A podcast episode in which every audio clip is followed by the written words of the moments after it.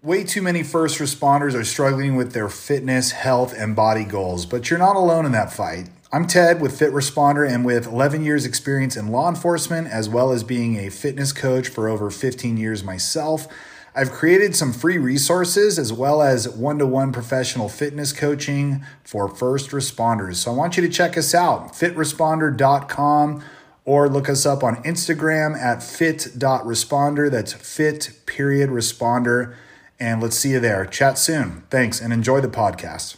The Poorly Made Police podcast is for entertainment purposes only. This podcast has explicit content and is meant for mature audience. The views expressed on this poorly made podcast reflect the opinions of the guest and host. They do not reflect the opinion of any department or entity. Nothing on this poorly made podcast should be construed as legal or marital advice. If something offends you, I kindly invite you to lighten the fuck up. If you want to support this very poorly made podcast, click the link at the end of the description and become a monthly sponsor of the podcast. Or buy yourself some nice, poorly made police memes merch. Not only does it look good on you, it's also a favorite of wives, exes, children, nurses, nuns, IA investigators, defense attorneys, and the chief. And of course, take care of the fine sponsors of this podcast. Now sit back relax, and enjoy the orgasmic sound of a Crown Vic.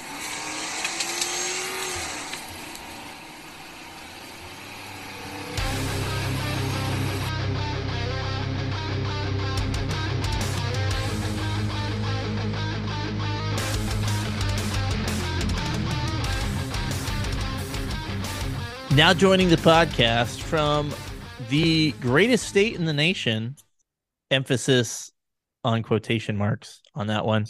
I have Stu, stupid asshole. I can't even do it right. How, how do you, help me out? How how should we pronounce your name, Stu? Stupid asso. Stupid asso. I yeah, it's uh Samsonite. I was way off. How are you, Stu? I'm good. I'm good. How are you? I'm uh I'm just living a dream, a very unorganized dream. I was explaining to uh Mr. Lasso that I uh did no prep. I'm super unorganized. It's been kind of a shit show today. I don't know what the fuck we're going to talk about, but you know what? It's poorly made. There's no expectation, so we can do whatever the fuck we want. Right on. Right. Let's fucking do it. Let's fucking do it. Before we get into everything, you know what's coming. Do you have anything to drink? I do. I do. And you're probably going to be a little bit disappointed in me. I'm an IPA drinker. Um, so I'm drinking a Sierra Nevada Pale Ale. Fucking pheasants. Oh, fucking pheasants. We need more more Letterkenny soundboards. I should work on that. There's just not a we whole do. lot out there on the website that I use. Um yeah, and that... speaking of Letterkenny, like I I think it was season seven or season eight is like the last one that I watched where they they started doing the uh the talk show. Oh yeah, yeah, they did yeah, the radio call-in show. Crack yeah, egg, crack yeah. egg. Yeah. I after that that season didn't really do much for me, and I haven't had Hulu since, so I haven't really watched it. But God, the first few seasons of that, oh my God, so funny. You know, there was a little bit of a lull, and then I don't know, it's been kind of hit and miss, honestly. They did an episode for International Women's Day, which was like their special holiday episode this year. It was maybe one of the funniest ones they've done in a long time, I thought. Uh I was really well done, I thought. And then uh if you haven't seen Shoresy, you're fucking missing out, man. Shoresy is so unbelievably good. I haven't seen it. I'm gonna have to. I'm gonna have to check it out. Uh, just trying to get uh, get everything settled and get Hulu going because we just moved into a new place, so they get that going again. Dude, but, just uh, get on your fucking phone and the podcast. Get on your fucking phone. It's like nine bucks. You can hammer it out tonight. Yeah. So okay, question. Another Letterkenny question for you. Okay. What is the best scene ever from Letterkenny, in your opinion? Uh, it's got to be the fingers in the butthole. I don't. Thank you. Oh my god, there's some you. good ones out there, but that one is the first one that comes to mind. I think that's probably the best. Yes. What's even funnier than Squirrely Dan is the fact where, um, they turn around and they just start playing catch with each other. Yeah, and totally leaving them out of it. Uh, that's one of my favorite scenes ever in that in that show. Yeah, it's good. now, since you asked about what I'm drinking, oh, I didn't. What are you, didn't- drinking? You're fucking rude. You're from California. You're fucking I know. slob. Know it's all about me. It is. It is all about you guys. Is Gavin gonna win again? Tonight's an election night. This will come out in a couple weeks, but I I I gotta imagine all you fucking kooks are gonna vote for old Gavin again. Yeah, I I don't know. I I really hope he doesn't, but apparently he's trying to put his name on the next presidential ticket and that's just going to be a shit show. Not to get too far into politics, but I I guess California, like Colorado, I don't know if Iowa has it. I didn't see it this year. Has like a voter's guide kind of thing, and you know the candidates can put their information in the voter's guide. And I guess he was so arrogant, based on a photo I saw on Instagram, which we know the internet, everything is true. It was just blank for Gavin Newsom.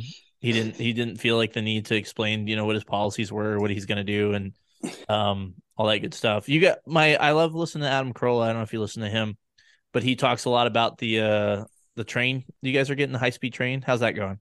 Pretty good. um, yeah, the high speed train and on the voters guide thing, I'm not 100% sure about that. Um, I've been up with my family in Nevada for the last month or so, so I haven't even really paid attention. Um, but uh, the high speed train, uh, I was in, I was in Fresno, oh, two months ago, um, and they have little parts of it built there.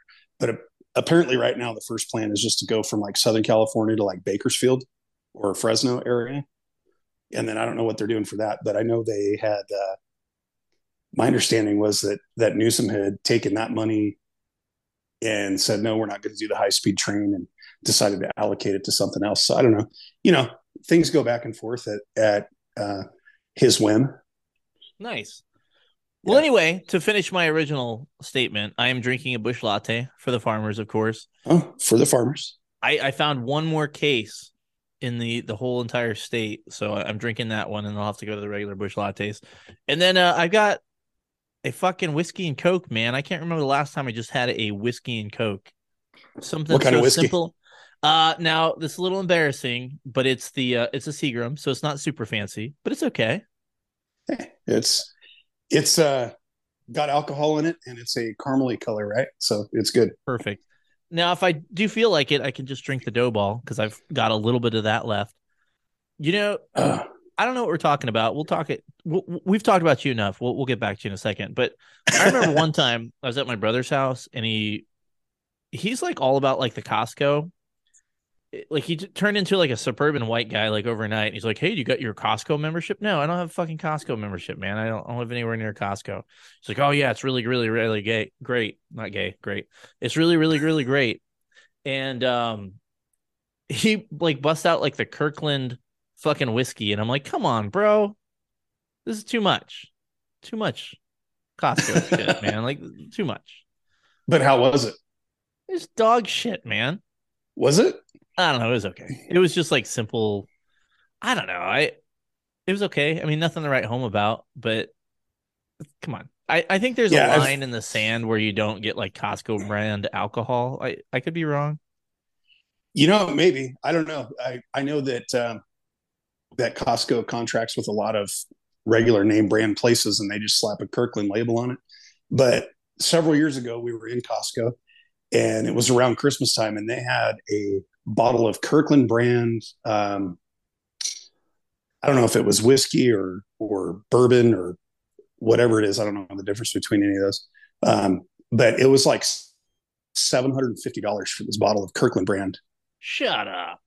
No, I swear to God, it was like some barrel aged, and I was like, really? I, like, I I don't know if I'd pay seven dollars for that, much less seven hundred and fifty dollars for that.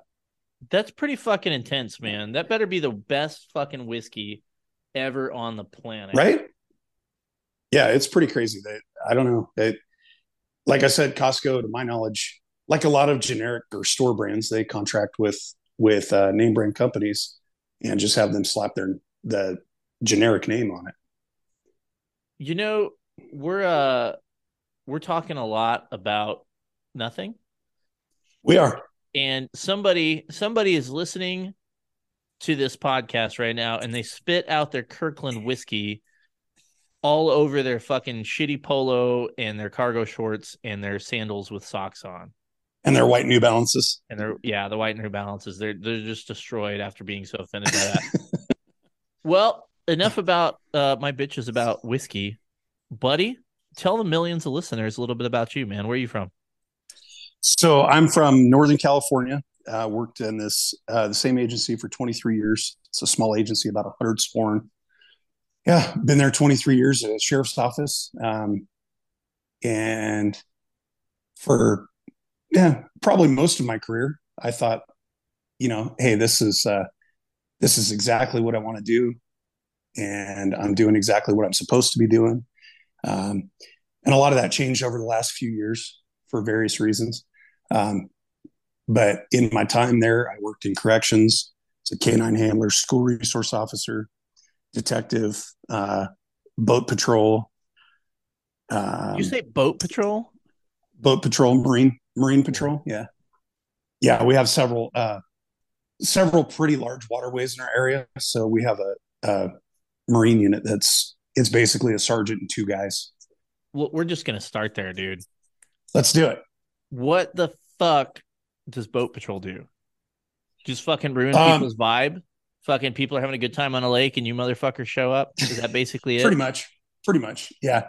No, I for me personally, um, because I've never been, you know, I'm not the guy that's like, hey, let's see how many tickets I can write today. So the and they even say this when you go to the different the different trainings and stuff is your main objective as a um, as a boat patrol or marine unit officer is boating safety because there's a lot of uh, you get a lot of accidents and deaths believe it or not um, due to boating accidents because people are out you know on the lake in the sun drinking having fun doing whatever they're doing and they just don't realize how actually dangerous the water can be. And this machine that you're driving around with a fucking a, basically a, a food processor on the back of it. uh, I mean, it's funny, but it's not. right. I mean, you know, they don't. People just don't get that. And then, uh, you know, the other, the other thing that uh, causes a lot of issues is what a lot of the uh, marine marine unit guys like to refer to as lake lice, which are um, fucking jet skiers and personal watercrafts. People get on those and they lose their mind because they're they're having a good time, man. They're going way down yonder by the Chattahoochee, where it gets hotter than Coochie Coochie, and they're fucking having a good old time. And then the cops show up and fucking ruin everything, you know? yeah. No, I so my thing was basically I would, you know, and in California, you have to have a boater safety card. There's several states that have it actually. Believe it or not, California has been one of the last to adopt that.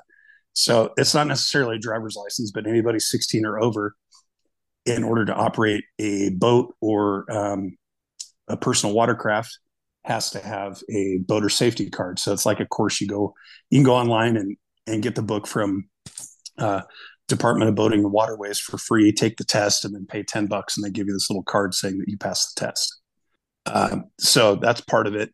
Then you know make sure people are wearing life jackets make sure they're not riding on the bow of the boat or on the on the back of the boat on the transom by the motor you know, stuff like that. And I, my big thing was I would, if I did stop somebody, it was just to educate them and go, Hey, you know, you're, you can't do this. And here's why, and here's the safety reasons and check and make sure that they had life jackets, the appropriate amount of life jackets, fire extinguisher, that kind of stuff. And then, uh, send them on their way, tell them to have fun, have a good day.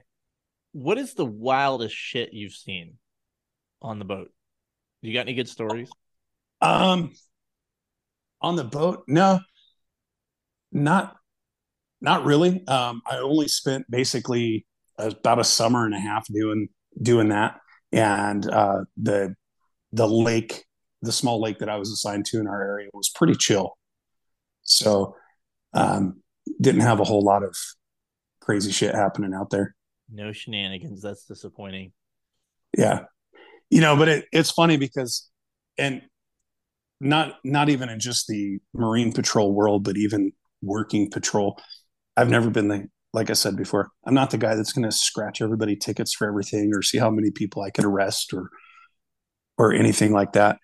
Um so but and say I say that because some of the boats that I saw out there, I'm kind of a gearhead at heart, so it's I'd see people out there in these really cool like speed boats with big, you know, blown motors in them, super loud and everything, and I'd pull up and talk to those guys sometimes and be like, "Oh, you're not the the last guy that was here. He wrote us a ticket for our boat being too loud and this and that."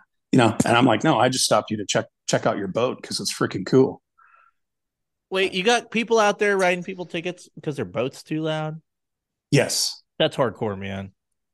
Yeah. Yeah. You know, and I get it. Guy for his service. no doubt. Um, there, I there's the our boat patrol um, unit is funded by state grants, so they want to see stats and stuff like that. But I figure it, same thing same thing on patrol i'm not writing somebody a ticket unless they deserve it you know um, a lot of times it's just for education or because i'm looking for something more than just a ticket but if they fail the attitude test uh, press hard three copies that's a good litmus test there you know for yeah. the size of the agency which 100 sounds pretty big to most people but i got to think for california and a county it's probably a smaller agency it sounded like you had quite a bit of variety in what you could do and get into? Yeah, yeah. There's um, so our agency, like I said, there's you know you have patrol, of course, um, canine detectives, uh, school resource, uh, have a narcotics unit, uh, marijuana enforcement unit, um, boat patrol unit. During certain times of the year, there's off highway vehicle patrol. So done that too. I spent, um, you know, signed up for overtime to go um, patrol the snowmobile park on a snowmobile. So we had we had a lot of cool options to to do, and a lot of things, a lot of uh, well, a lot of options, a lot of cool things we could do and experience. Out of all of those assignments that you held, what do you think was your favorite?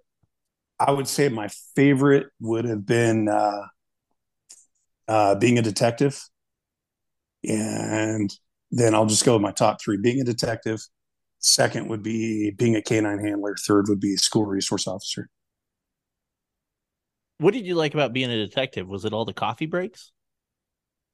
Absolutely. And, you know, first breakfast, second breakfast, you know, um, but I really enjoyed, uh, when I, when I became a detective, we were kind of the point where things were progressing to kind of where they are now, where it's like, you really got to fuck up in California to be to um, go to jail and stay in jail or go to prison. Um, so as a detective, basically, by the time I got cases, it were it was cases that were like meaningful, like something was going to happen to this person. In most cases, you let know, me ask you um, something. Sorry, I didn't mean to cut you off, but let me ask you no, something as far as detective stuff goes in California and I know over the course and the life of this podcast, we've talked to quite a few California people, and maybe I've asked, but I've definitely forgot. You guys kind of were famous for the three strikes thing. Is that not really a thing anymore? You know, not really. It's uh when the three strikes thing first came out, it was supposed to be violent felonies is what got you your your strikeable offenses but we had guys going to prison for 25 to life on their third strike for having, you know, 20 pounds of marijuana. Or um, I remember one case uh, where a guy got his third strike for it, it was a burglary of an occupied dwelling. But basically, he was walking through. We have a college town in our area. He was walking through college town walked up on the porch of this frat house, opened the door, saw a pair of tennis shoes, took the tennis shoes and left. And he was doing 25 to life for that. He got a third strike on that. So they've kind of revamped that a little bit. Um, now I don't think there's so much as 25 to life, but they will use the strikeable offenses as um, enhancements on sentencing. Yeah, I uh, I agree with that. I mean, I I hate the idea that people just kind of continually break the law and there's no there's no teeth to it, but yeah, a guy stealing a pair of tennis shoes off of a porch. I Right, I right. can't you can't justify that. I mean, unless he fucking did some horrendous stuff before and kind of skated on it, then I guess you know karma's a bitch. I guess, but I I would think if he's out, that's probably not the case. yeah and there's there's a lot of stories like that where guys and they ended up coming back and and beating it and getting their sentence restructured and you know got out on parole and you know for some it for some they uh they didn't go back and others well they probably should have just stayed in prison and it would have saved us a lot of money from court fees from all the times that they keep getting arrested for doing shit So you've been in for 23 years. Mhm. What are the big changes that you've seen from the time you started and the to now? Oh boy. Um well, so when I I mean one of the things is uh say drug drug offenses, right? When I first started, if you caught somebody with a a little basically a scraper bag of methamphetamine, they were looking at going to prison. It was a felony. Um, now you can catch somebody with a quarter pound and they're maybe going to get probation you know unless you can prove that they were that they were selling it and that it wasn't just for personal use. If they get sales then they can look at possibly going to prison. Um, and then of course body cams is a big thing. Um, i'm a huge fan of body cams. I i before we got body cams we didn't get body cams until after mm, shoot, I want to say it was maybe 2016, 2017, after all the Ferguson stuff, and you know when uh, all the all the protests started, we got body cams shortly after that because I think they, I want to say there was some sort of legislation mandating that that uh, departments had body cams. I don't know if that was nationwide or just in California. a lot of guys were afraid of them. I thought, hey, this this is great because I don't do anything that uh, I need to be worried about getting caught for. Those have been uh, a huge help, and and as time has gone on, guys have gotten used to them. And then, of course, the changes that we've all seen over the last what four or five years. That that's a big a big difference from from obviously when I first started, uh, as far as how how we can and can't interact with people and um, you know, so in 23 years, I've worked under one, two, three, four different sheriffs. And, uh, you know, we had a sheriff that used to be like, hey, if somebody, if somebody needs to get punched in the face, punch them in the face, you know, or if they resist and they don't go to the hospital, you're, you're going to have to answer as to why. So now it's like, okay, well, why did you why did you put this person in an armbar and forcibly put him in handcuffs? You know, so it's that it, it's really swung that far away. Like, why why did you detain this person? Oh, well, because I was investigating a crime and had the right to detain him. I had enough uh, reasonable suspicion and or probable cause to detain them, so I could finish my investigation. You know, it's it's interesting you brought up that um because I've heard that shit too, right? Where you know if they fight it with a cop, you know I, I've mentioned the run tax, but yeah, I've heard Yeah. that shit too. Where it's you know you fight with a cop, you know they they better be going to the hospital, which it's tough because in theory, I agree with that, but legally, that's not the law. It's not in the Fourth Amendment, right? You can't Right. you know so it I, I think the shit that was happening then you know people that had nothing to do with it are paying the price for it now where they can't even do their fucking job where you know i think you know back in the day you know people can make their arguments why well you know yeah fuck yeah they were fighting they deserved it hey man if it's justified it's justified but if you're fucking taking cheap shots you're no better than a criminal right Absolutely. and Absolutely. um, you, but that but that was kind of like business as usual 20 years ago yeah. 30 years ago Yeah, I remember. You know, you mentioned the run tax, and I and I heard you mention this mention it a couple podcasts ago. You know, and of course you have the whole, the whole the old Chris Rock thing. If the cops have to come get you, they're bringing an ass whooping with them. But I remember seeing this video, oh, a long time ago, and I want to say it was in Southern California where there's a vehicle pursuit. The car crashes, suspect takes off running out through the woods, the helicopter's there and everything. And I think the suspect finally lays down and gives up or or something. And they're on the ground kind of struggling, trying to get his hands behind his back. And one of this one of the cops is just teeing off on the guy while he's on the ground. And then the the helicopter's overhead and the cop realizes it and he looks up and sees the helicopter and just kind of shrugs his shoulder and just kicks the guy right in the face you know and that just when you say run tax i think immediately of that you know and the guy got to the point where he's like oh i'm being recorded. And i just it, on that i just thought what the hell dude? Like you might have been all good up to a point because you can explain stuff and you can you know and you may get some days on the beach or whatever but when you just finally shrug your shoulders and just tee off on the guy and you know try to punt his head through the field goal uh, that's that's all bad. Like what the fuck are you thinking? I've made the point that it's kind of unfair to judge things that happened 20 30 40 years ago with our lens because things were different. I know that upsets people but it's it's true. Things were different.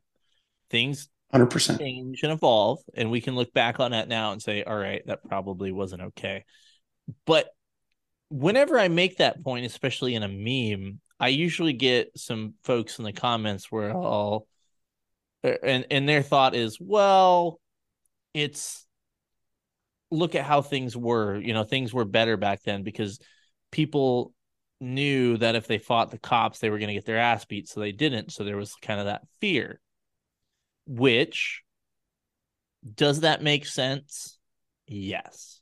I don't think I can logically tell anybody like, no, I mean, it's like the same same thing if you know you get a belt and whoop your kid, which I don't think you're allowed to do anymore. But you know, when we used to get hit with belts when we were kids, I know I did. I'm sure you did. Oh yeah. It's like, yeah. Uh, that was like par for the course, you know. But if you knew you were gonna get fucking whooped by that belt, you weren't gonna fucking act up. Right, right. You were going to think twice before you did something stupid. However, you know, we look look with our our helicopter view, we can look at it now and say, all right, well, that's probably shouldn't have been doing that shit. You know, and that's the thing that's frustrating is we can't say, all right, we probably shouldn't have been doing that shit. And now when guys just simply arrest somebody or simply use force, it's looked at with way more scrutiny than the dudes were fucking teeing off on people, you know? And it's like, this is not reasonable. Like, I feel like our society can never get it right. We always swing way too far one way or another. We swing one way where it's like, all right, somebody runs, we're going to beat the fuck out of them. Where now, fuck, dude, if you tackle somebody and they get hurt and it's an accident, you're to fucking, maybe you're to go to jail for that, you know? It's just, it's crazy to like the unreal and unfair expectations put upon cops now. It's just, it's I got I I was told in the academy it's a game, right? And the game's always changing. And it, that that instructor was fucking dead on with that. The game is always changing and we have to change by the rules, but the criminal never has to change. And so what has happened over time is now there's basically no rules for the criminal and there's, you know, tons and tons of rules. You know, basically here's the way to look at it if you're a football fan the criminal is Tom Brady, and the cops are anyone that tries to tackle Tom Brady. Fucking pulling the flag. There's going to be a flag on that every single time because it's Tom Brady.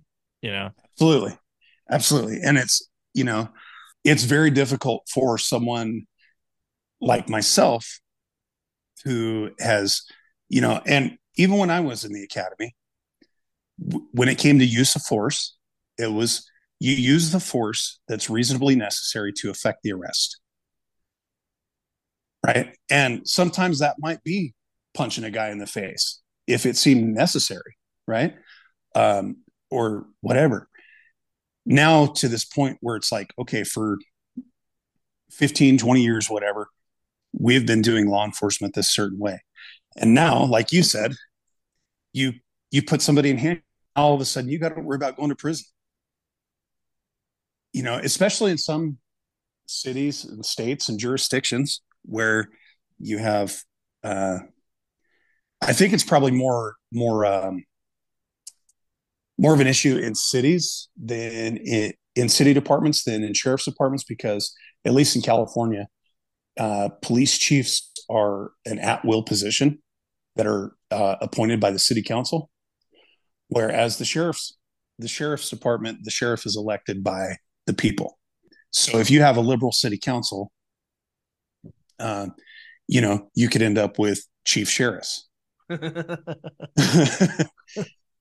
and then hearing some of the stories from on your podcast uh, or on you know on other podcasts or even just stuff on the news where guys were cleared of any wrongdoing and then somebody wanted to push an agenda so they pressured the department or the DA's office or whatever into filing charges on this guy after he was already cleared of any wrongdoing.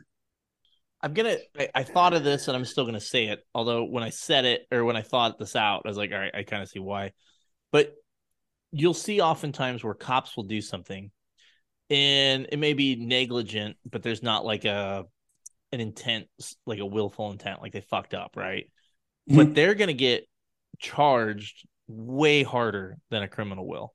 Which I, I say that out loud. I'm like, all right, well, you got, you know, you have the whole you know, held to a higher standard thing, which I think we all need to understand. But I, I still say that say like, look at what people are getting charged for. You know, I mean, look at and depending on who's committing the crime, you don't fucking hear a word about it. I mean, like you had the dude that ran over a bunch of people in the parade.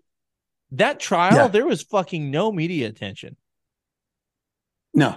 Like none. I don't even know how much time that guy got. You know what? I'm gonna fucking look it up right now. But um it's just frustrating because you know, going back to the point you were saying, you know, you were a detective, you could, you know, maybe put somebody away for a little bit, but it's basically a fucking revolving door anymore for criminals. Oh, 100%. You know, um, and, and on that, like, uh, you asked me about big changes. When I first started, you know, you'd catch somebody with a little bit of marijuana. Okay, whatever, not a big deal. We can deal with it in the most appropriate way. You know, it might just be we book the marijuana as contraband for destruction, get rid of it. You know, but if you had dope, oh well, that was that was completely different. Now it's to the point where you find somebody with a little bag of dope, you're like, eh, okay, you can use that as kind of a bargaining tool to get some info, whatever, and book it as contraband for destruction because it's a citable offense now in California having methamphetamine is or or heroin or even oxys, anything like that, is a citable offense unless you can prove that they're selling it. It's real so, quick. We're going to get on that in a second here, but he was uh, found guilty and faces mandatory life in prison. So there is a God. There is a God. Yes. Yes, but no media coverage. No. Like no. other than when it first happened. Yeah, you know? and even then it was a car drove through, not a guy drove through. A car drove yes. through, like the fucking car did it, like unfucking real. Yeah, yeah. It was the car just started itself up and decided to go drive through a bunch of people.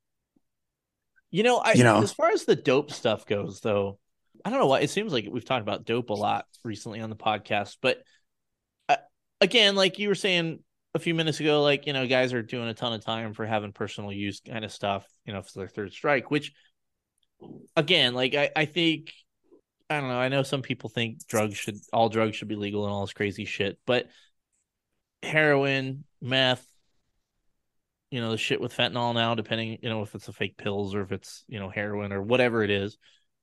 Yeah. That's killing people and it's like altering their fucking lives. Like we can't just look the other way on that stuff. I think as a society we have to say, all right, this is bad and this is really causing these people some damage. Now there's probably an argument to be made like, all right, well, you're going to send them to jail. And what good is that going to do for them?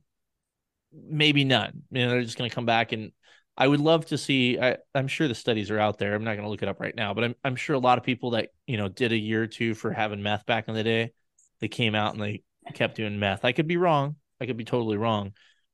I, I think there's tons of arguments for you know treatment or whatever. Okay, cool, fine you know, but well, and just writing them a ticket and letting them go on their merry way with no actual teeth to it, whatever that teeth could be. I think it's we look at this way harder than it needs to be. I think we need to think like, all right, a reasonable, like, you know, let's get the person off the street, let's get them help, whatever. For a drug user, a hard drug user, dealers go to jail. 100% go to jail. Like, there's there shouldn't be a question on that. I don't know why that's right. so hard for us to figure out.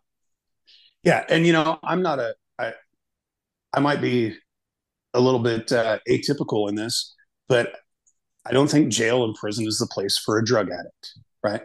That they need, in most cases, they need help. The thing that bothers me is all the shit that comes along with that when you have, because I know plenty of people, I, I have met plenty of people uh, in my life, in my career, that are what I would describe as a functioning drug addict. They like to, they like to use, use a little meth or take some pills or whatever. They still go to work. They still, you know, they they take care of their family. Their places, you know, they they're not your typical tweaker, right? And they they use, you know, several times a day. Um, but when you get the people that are, you know, you know, Matthew and Methany uh, with their five kids from eight different daddies, um, and they're out robbing and stealing and pillaging from everybody, they need to go to jail. And yes, I know they're probably doing it to support their habit, but guess what? This person that you just stole all that shit from, they worked their ass off to get to get it. And now you're going to go take it for free and violate their the sanctity of their home or vehicle or wherever you stole that from. That's what needs to be punished. And unfortunately, like in California and I don't know about the rest of the nation, but they've basically are trying to decriminalize all that stuff. I used to work a program at our at our department. Um, it was alternative custody, and basically, people that got long term sentences to jail, they got out on ankle monitors. We had contracts with some clean and sober houses that they would go live in. They had to be accountable to us and keep a schedule for everything that that they were doing, and they had to be where they said they were going to be because um, we could look on this GPS monitor at any time. And during the weekdays, they had to attend classes like um, uh, moral reconation therapy and NA classes and things like that. It didn't work for all of them, but for some of them, we never saw them again after they completed the program. You know, and I think that's what you need for your typical um, just druggie. You know, your typical tweaker that's that's doing that stuff. They need some education and some support around that. Yeah, call me liberal like said, or whatever. Yeah, well, no, I, I I see what you're saying. I mean, you you can't you can only take the horse to water, right? You can't make him drink it. Which I think is the first time on the planet somebody's actually finished that phrase, and just instead of uh, letting people figure it out. But yeah. I, you know, it's one of those things. Like, all right, let's try and get them some help. All right, they don't want to help. Well, there has to be some sort of punishment, sent in jail. You know, if that's if mm-hmm. that's what you want, kind of thing. We just we make it a whole lot harder and then not to go on too many more rants because I, I want to talk more about you in a second here, but you know, you brought up the whole, you know, breaking in the cars, trespassing, doing all the shit that you do to to feed a habit, right?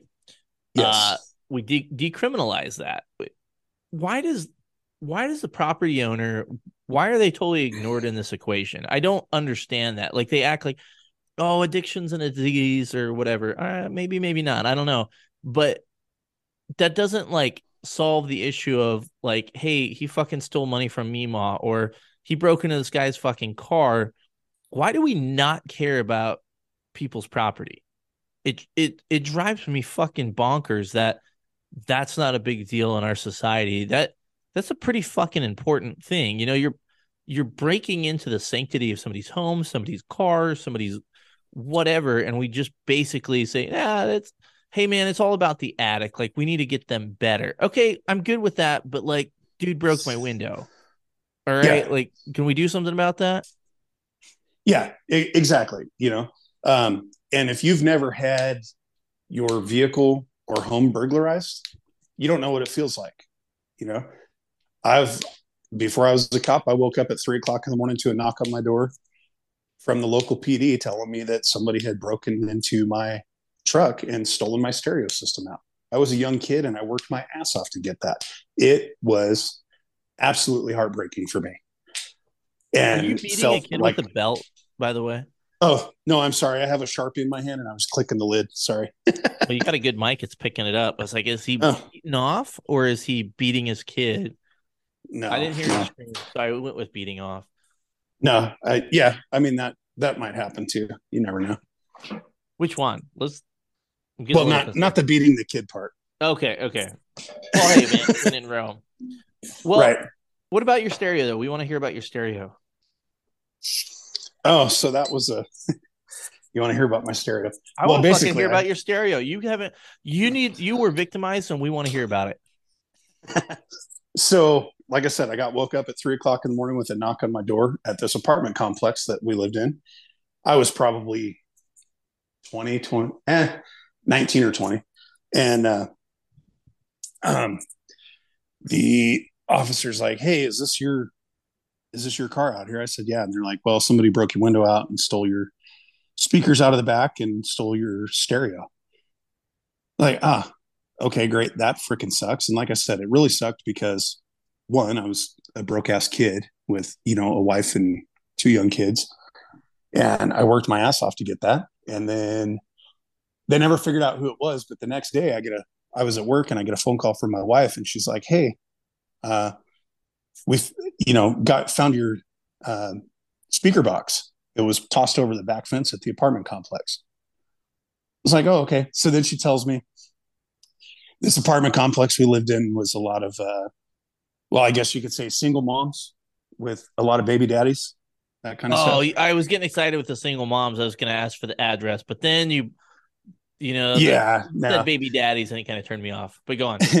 so my wife later tells me that um they the kids from upstairs came and said hey we found your speakers that were stolen out of your car they were over here so my wife uh and got my neighbor to help her and they go and get them and bring them back in the house because it was two you know big subwoofers subwoofers in a box and uh then like 10 minutes later the kids from upstairs come down and knock on the door and go hey my mom said we should ask for a reward and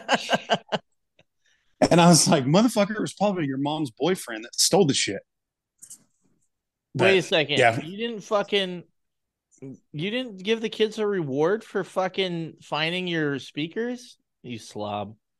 I know i know so not right then but i probably would have had they not come down and asked for one All right. had they not said my mom said we should ask for one Now hold on a second. There's going to be some judgment coming from me, buddy.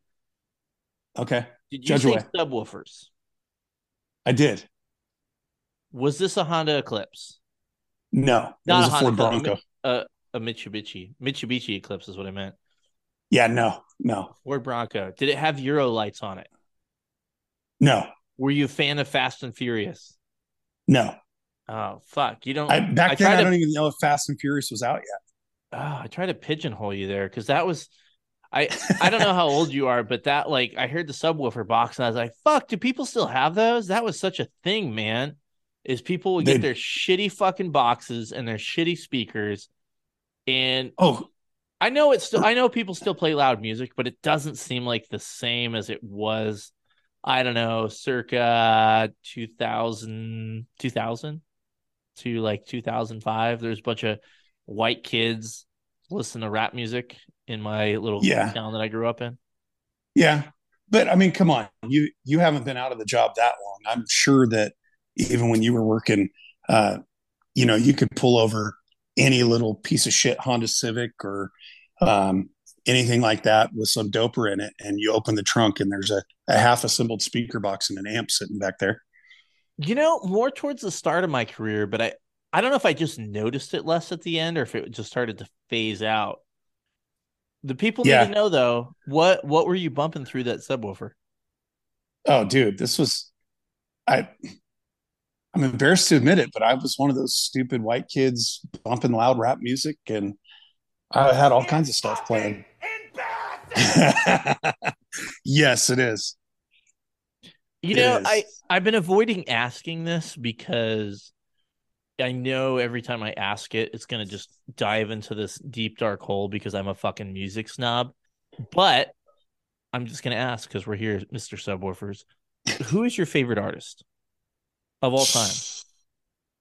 my favorite artist of all time would probably be Garth Brooks, honestly.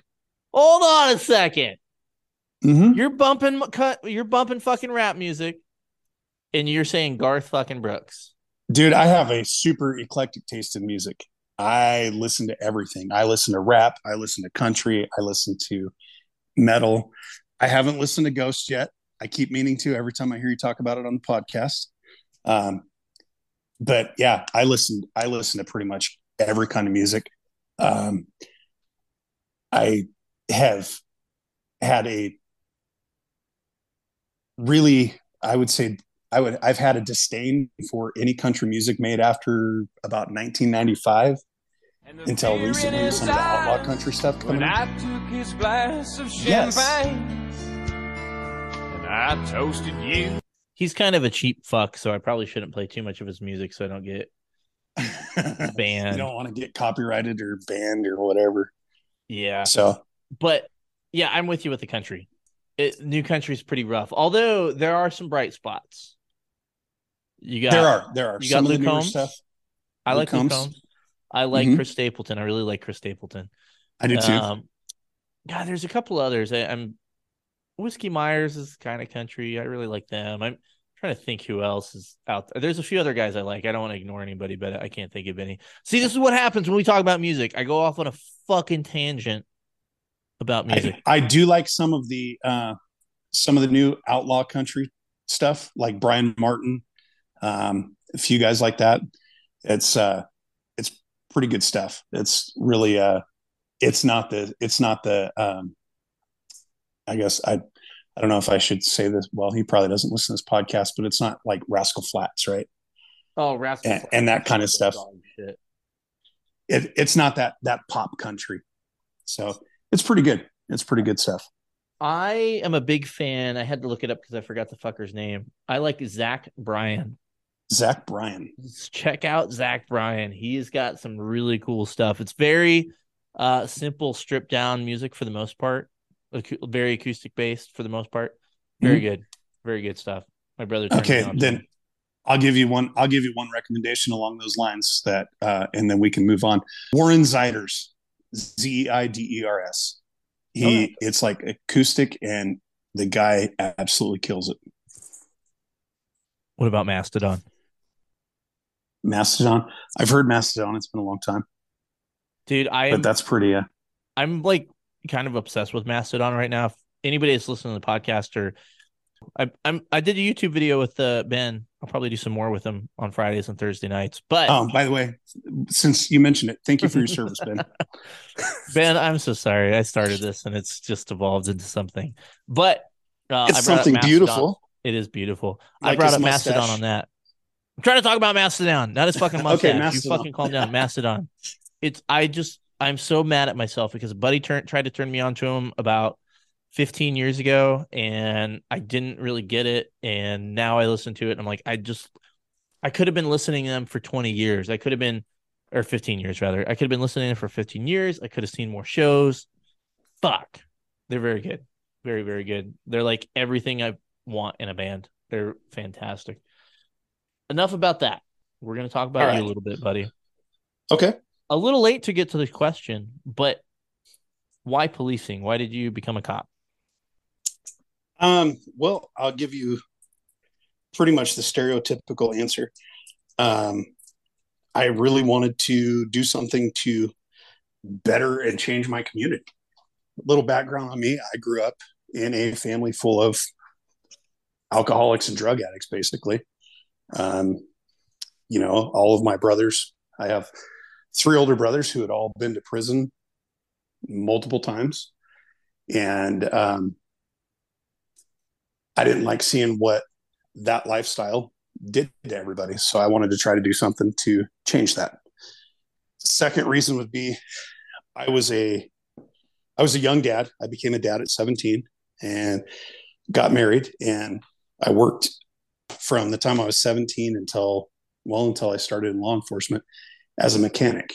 So um, doing that really made me feel old quick and there was really not a lot of future in it with uh, as far as retirement benefits that kind of stuff was a young guy with a family to support, and I wanted to have medical benefits, and I wanted to have a retirement in the future, and so the two worlds kind of collide, or you know, all that kind of came together, and I ended up in law enforcement, and I really enjoyed it for most of my career. I like that for most of my career. for most of it, yes. Let me can, kind of combine some questions here. I assume Okay. they're related, but I could be way off. The first part of the question, or I don't know how to ask questions. We'll just go with this. So, what what made it turn so you didn't enjoy it? But then what I was going to ask was, you sent me a message not too long ago, and what I guess what was your reason for messaging? What what what did you want to get out to the world? What did you want to talk about? Well, um, so I forgot your first part of the question. That's Uh, okay, oh, man. I'm I'm like fucking hammered already, so do whatever you want. uh, so first, you asked me what what changed to make me not like it. Yeah. Um, I think I think a lot of it was just um, is a combination of things. One, uh, the political climate, and how you know what I mentioned earlier. How it's, it's very difficult for somebody like myself who's been been in law enforcement, and we did things a certain way for so long, and then now all of a sudden it has, up when they ran. yeah, yeah. no, I'm just kidding. Uh, so, but I mean, just to be able to to do the job a certain way and do the job effectively and see results from that, right? To now, it's you know, you you arrest somebody even even on a say a, a good righteous DV, right? And by the by the time you're done with your paperwork, you see them walking across the parking lot getting released from the jail because either there's no room or you know maybe two days later the da's office sends you a thing saying hey we decided not to file this. Um, so there's it, that political climate. And then also um, just the stress and the way that things and some things that have happened during my career. Um, you know uh, in 2014 my partner and i went to go on a welfare check of a uh, I don't know what the correct term is now, EDP, emotionally disturbed person or whatever. Um, and he ended up rushing us with a knife, and I got stabbed in the neck, and my partner shot him. Um, and then in 2018, we had a, a large, uh, at the time, it was the largest, most destructive fire in California, where 86 or 85 people were killed. As a matter of fact, today's the anniversary of it um, the four year anniversary. And just a lot of that stuff I've seen and that's happened to me over the years just really got me to a point where I'm like, I just don't enjoy doing this anymore. And it got to be really stressful to go to work. Um, you know, on the days I had to work, I couldn't sleep. And on the days that I wasn't working, I didn't want to get out of bed. Um, you know, it affected it affected my family. My wife and I ended up splitting up over the whole deal. We're, you know, we're working on getting everything back together now. Um, it's just a lot. And so one of the reasons why I had messaged you and wanted to talk is, is to kind of talk about that stuff a little bit and mainly talk about, um, cause I, I hear it talked about quite a, quite a bit on your podcast and on uh, 10 8's podcast and a few other ones, um, with just mental health and law enforcement you know, I, I've been through my my own stuff. And after the the deal in 2014, I ended up being off work for about a year, and I did therapy. And you know, I've done some therapy here and there since, and um, I just really have a passion for um, sharing my story and um, the mental health aspect of law enforcement, and you know, hope that it helps somebody else. You know you guys did the podcast not too long ago where you spoke with the uh the one officer out of i think it was out of texas where they had had like nine officer suicides in in a year or something like that Yeah.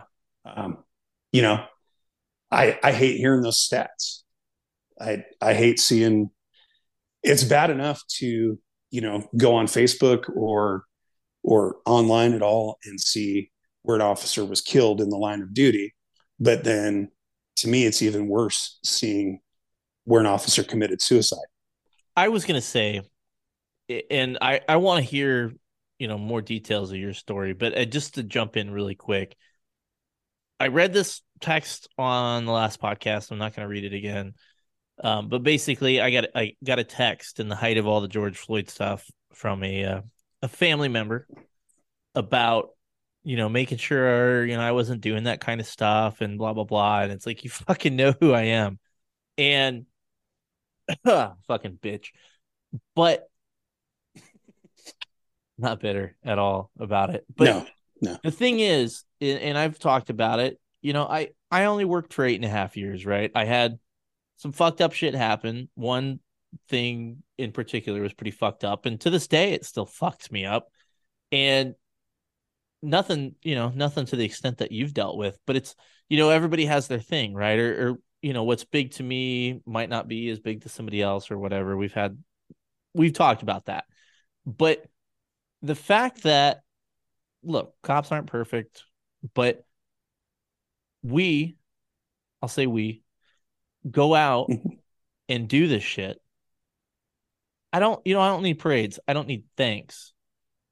But to have that total lack of respect or understanding for we go we answer this call and yeah it's a job and yeah we get paid for it but you're sending us to the worst fucking possible shit imaginable that you don't want to go do. That's our job right? Some people some people joke and say we're the garbage collectors or whatever right? You go to a party you want to tell them you're a cop? Ah, i'm a garbage collector. We go out Right. and we see the worst fucking shit on the planet. We get attacked we get hit we get called names and you know other professions deal with that too i get it not saying that's right either. Uh we get stabbed. We have to fucking see the aftermath of horrendous events. Absolutely. and yet all of that is fucking ignored. All you hear about and i get it it sells you know it sells newspaper it sells ads you hear about the the awful shit. And then so it's the association right? You see a cop cop's not fucking making the news for solving a case for the most part. They're fucking making No. the news for doing something stupid. And so that guy or gal that did something stupid that's all cops. That's everybody's that cop now. And all of the pain that we suffer through all the things we've dealt with is basically whatever. Nobody thinks about that shit. So uh, on that note, and I've said this for a long time. Okay, it doesn't matter. Pick a profession, pick a job, pick a career. You're going to have bad apples. Period. It's you're going to it's just going to happen, right? I like to use the example of teachers. Okay, you know, when one cop does something stupid, it puts this big blanket over all of us right? And all of a sudden, we need all this reform and all this, you know, and defund the police and and so on and so forth. But I like to use teachers as a, as an example. You can go on Google, do a search for a, a teacher that's had sex with a kid. It happens. I, I guarantee you, you could find almost every day somewhere in this country. There's a teacher getting arrested for that. Do you hear people going, "All teachers are child molesters"? No, you don't and we need to reform teachers and and do this and do that no you can look and find um, things where doctors have uh, on a pretty regular basis molested patients while they were under anesthesia. Nobody says shit about doctors. Have you seen the south park when uh do you watch south park? I i watch it occasionally. I don't know But- uh, one of the best episodes is when ike gets caught having sex with a teacher and uh kyle goes to report it to the cops. They're we're gonna give this boy a fucking medal for being lucky yes Nice. i have seen that episode Nice. nice yeah anyway sorry have seen I, I know you're talking something serious but of course i think of that south park episode but no But you're right. no, You're right. Like, like, look at any fucking politicians. Look at fucking politicians. They do all this fucking crazy, shady shit all the time, and I get- and we all kind of hate them. but somehow it doesn't get to like the same like narrative with the cops. You know, like I don't look look you know it's fucking oversaid and overstated but the whole like you know nobody hates a bad cop than cops.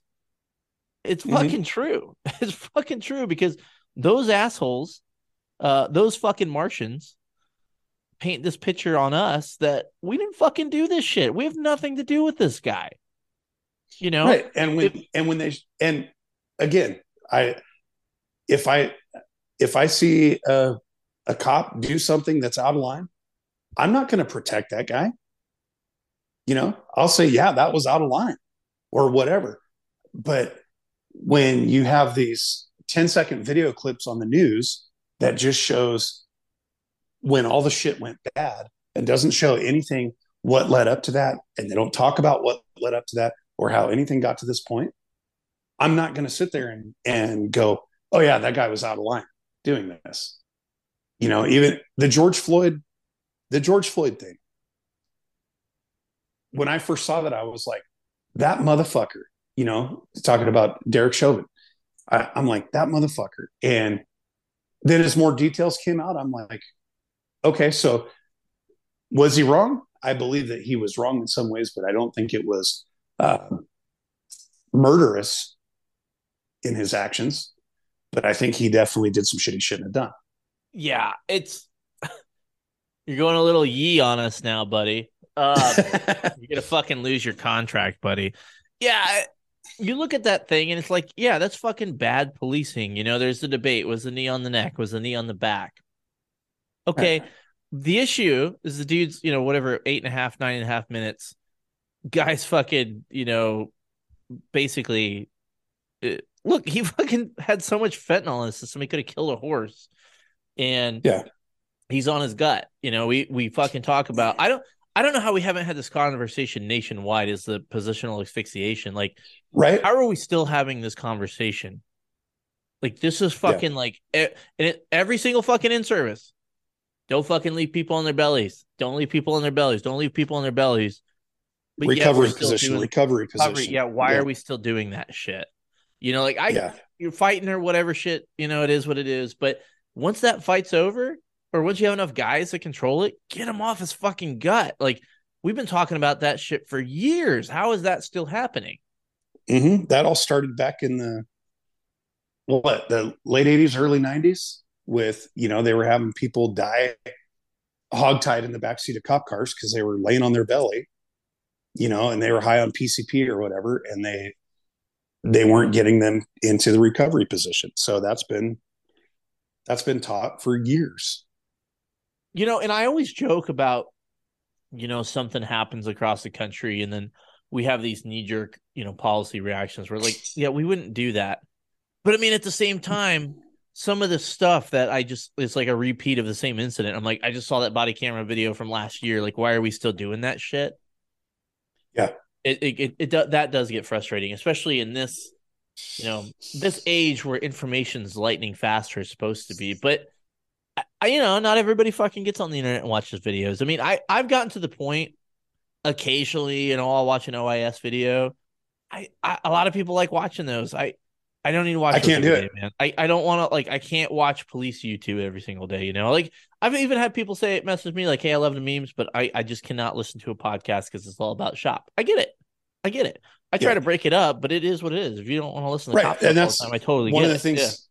One of the things that i've really enjoyed about listening to your podcast is most of the time it's you and your guest or a couple of guests whatever sitting around just bullshitting. Like i would sit around and bullshit with my buddies at work you know? And that's one of the things the that really turned on to your podcast Don't forget about the air horns. oh, yes i get that. There they are. There they are. so um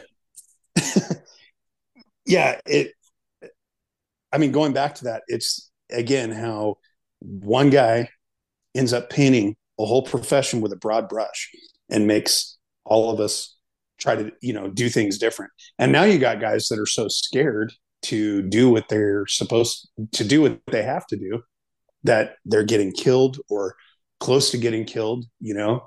Um but i mean there's a hundred videos out there where you watch where you know, there's a guy coming after a cop with some sort of a weapon, a knife, chain, hatchet, whatever. And the cop's backing up for like city blocks before he finally does something. And so now he's gotten away from the cover of his patrol car. We used to not be required to retreat. And now you have guys that are retreating for for blocks and they're afraid to do their job because they're afraid to go to prison. They're afraid to do what they got to do to protect themselves and protect the community.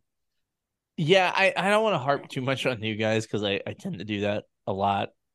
Sorry, new guys, but it's you know it's it's a thing. We've seen it, but I mean, you've always seen guys that are scared to do what needs to be done, but I think it's just magnified now, and Yeah.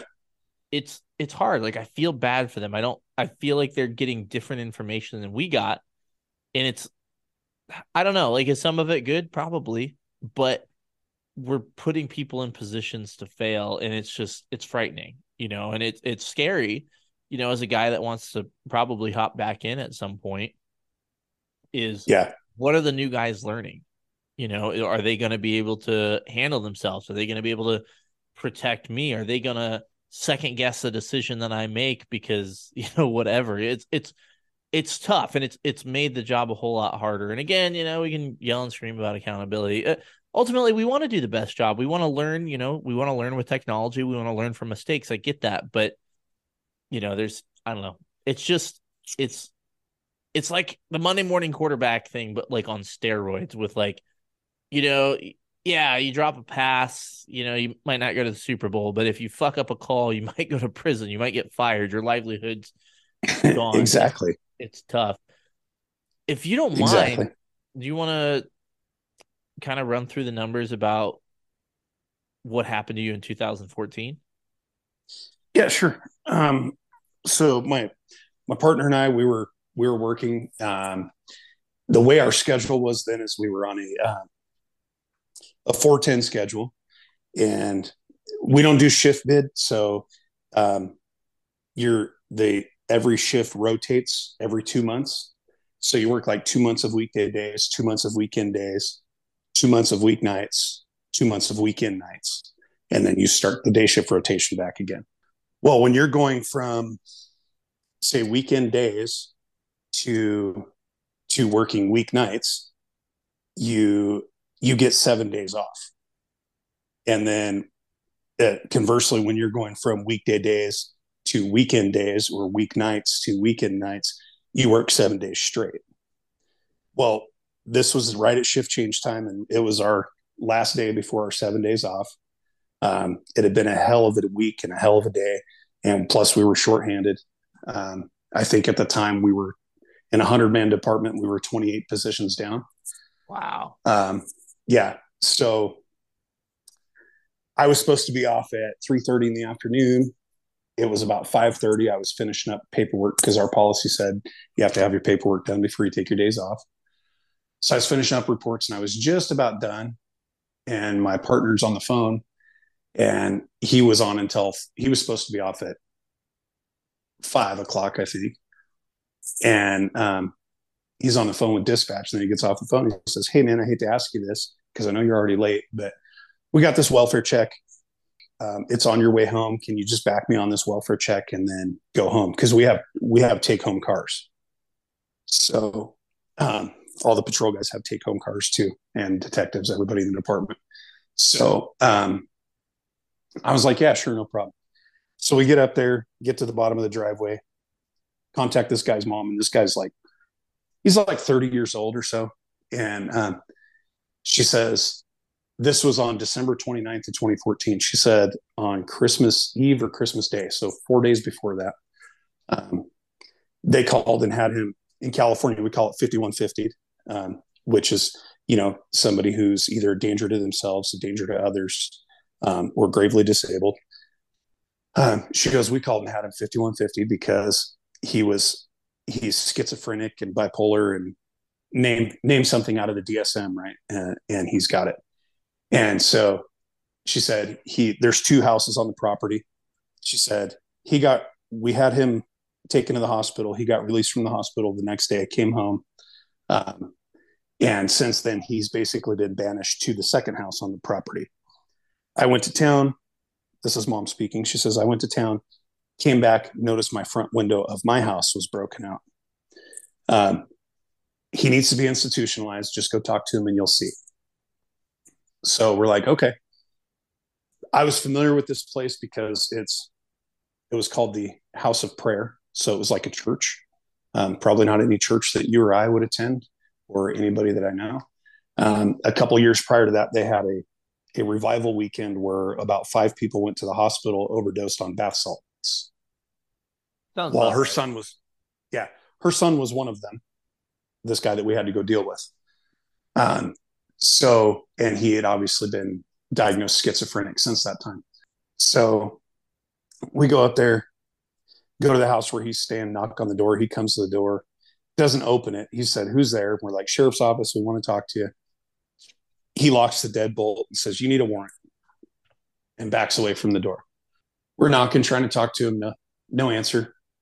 So I look at my partner. My partner looks at me and we're like, Look, we're, we don't have anything to push this situation. So let's go talk to mom and we'll leave.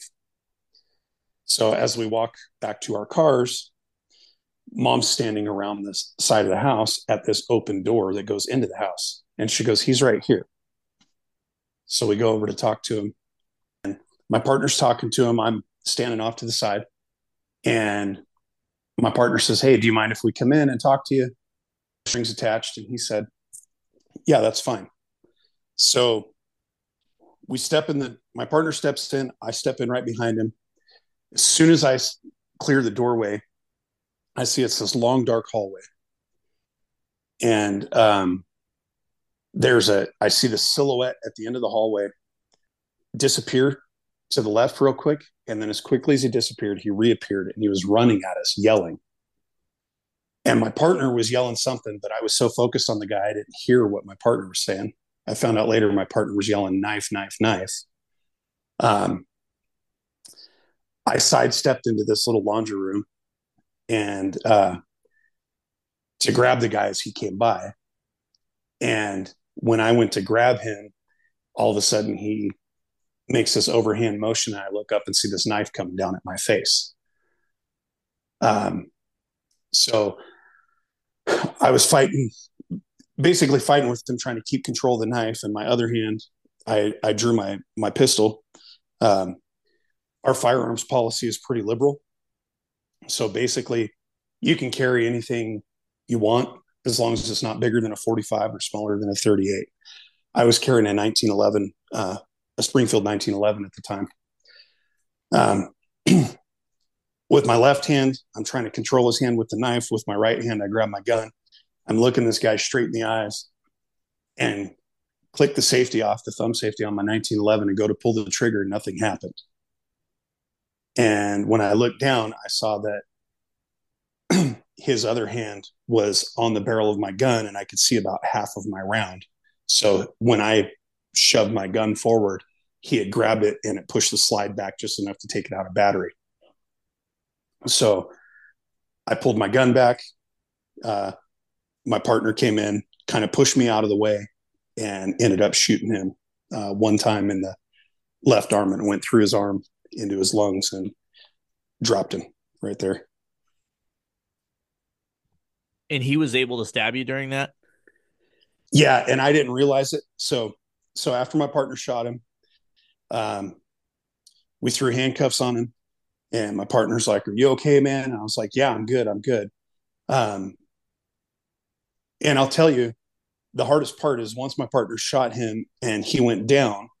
The hardest thing, probably the hardest thing that I've ever done in my career, was reholster my gun without just dumping an entire mag into this guy it like took every muscle in my body, but I knew he was down. I knew he was no longer a threat. So I reholstered. We handcuffed him. My partner says, Are you good? I said, Yeah, I'm good. He's like, No, you're not. You're bleeding from your fucking neck. I said, What? And I put my hand up there and felt, and uh, sure enough, I had blood trickling down my neck. Uh, fortunately, uh, the knife had, I had about a three inch laceration on the left side of my neck, just above my jugular, and the knife had just barely broken the skin. Don't know how that happened. And at some point during the struggle, the blade snapped off of the knife. What was the So- aftermath of that?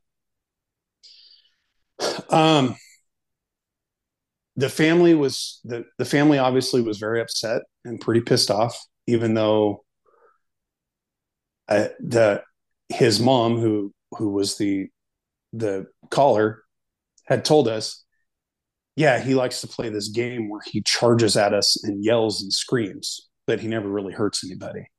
Well, this time he did that and he had a knife in his hand, and you know, and then of course there was all the questions. Well, why didn't you tase him? Why didn't you just shoot him in the leg?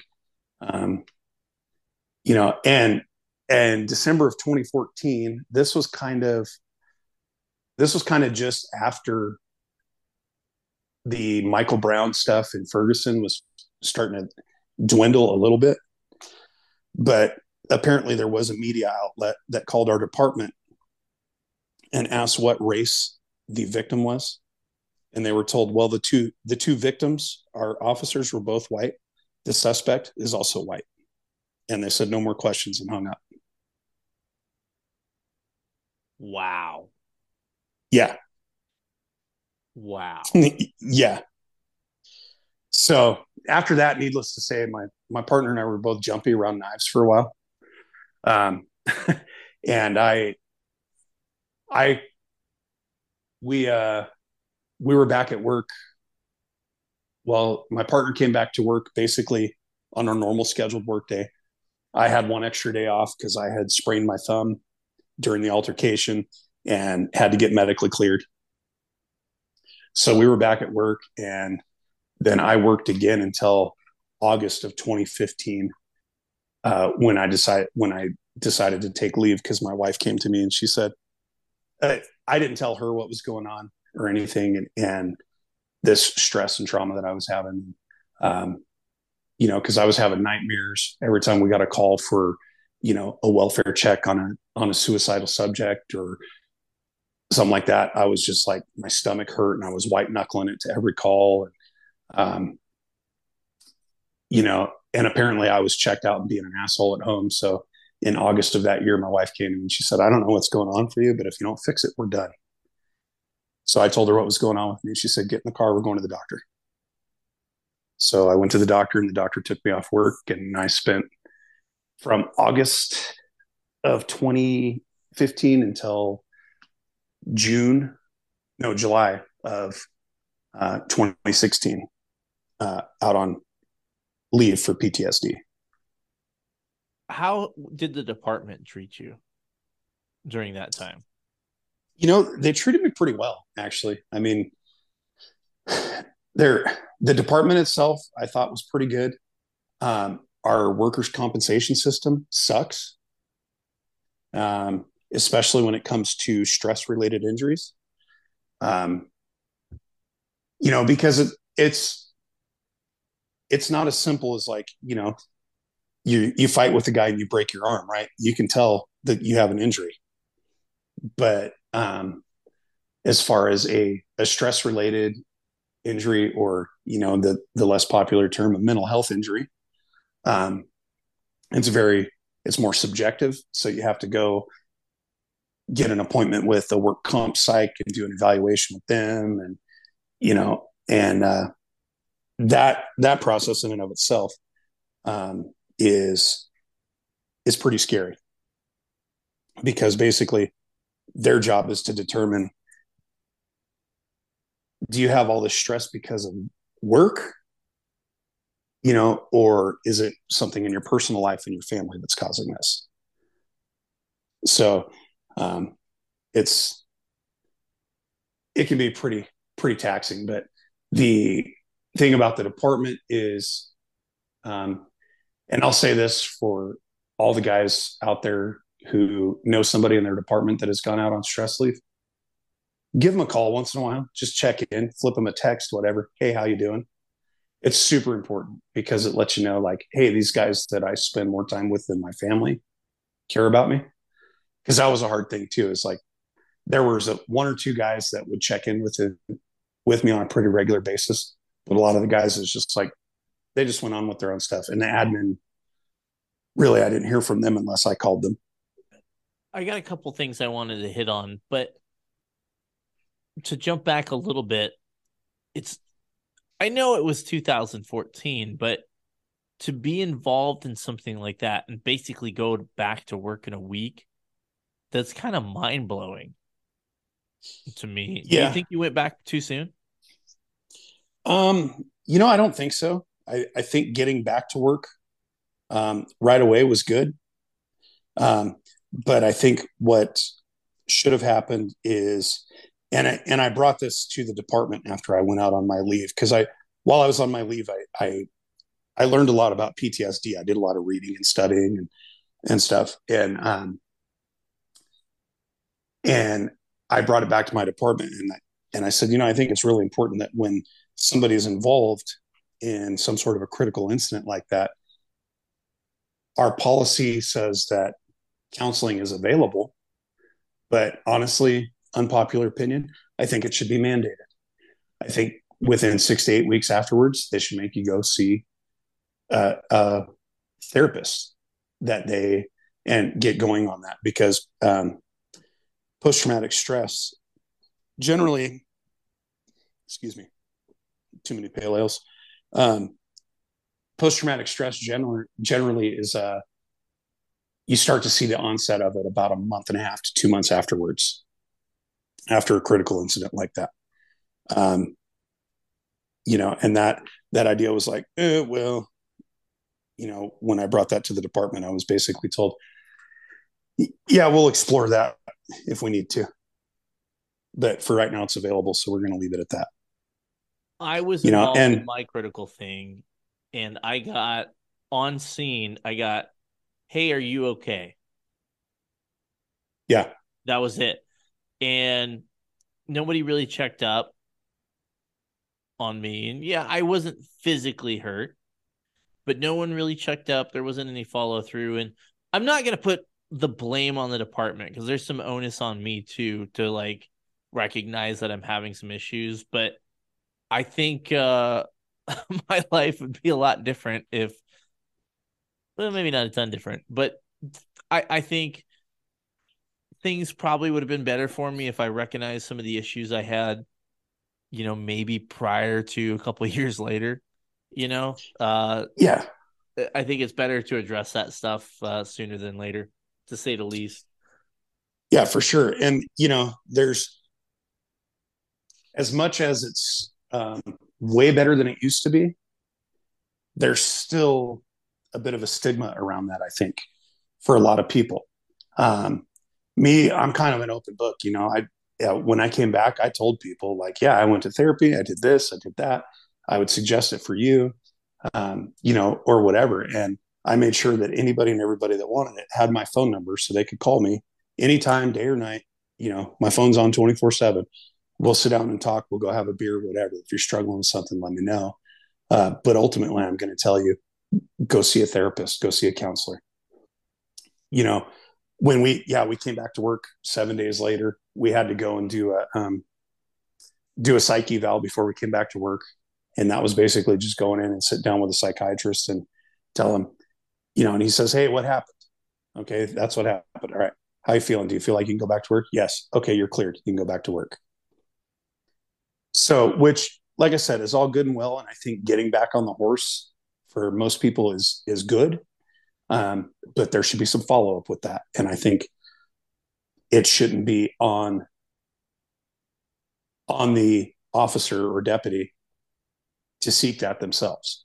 You know, as much as we don't want to be controlled by our administration or anything like that, I think the administrations would be doing the department and and the guys a big favor if they made them go, you know, for like three or four sessions.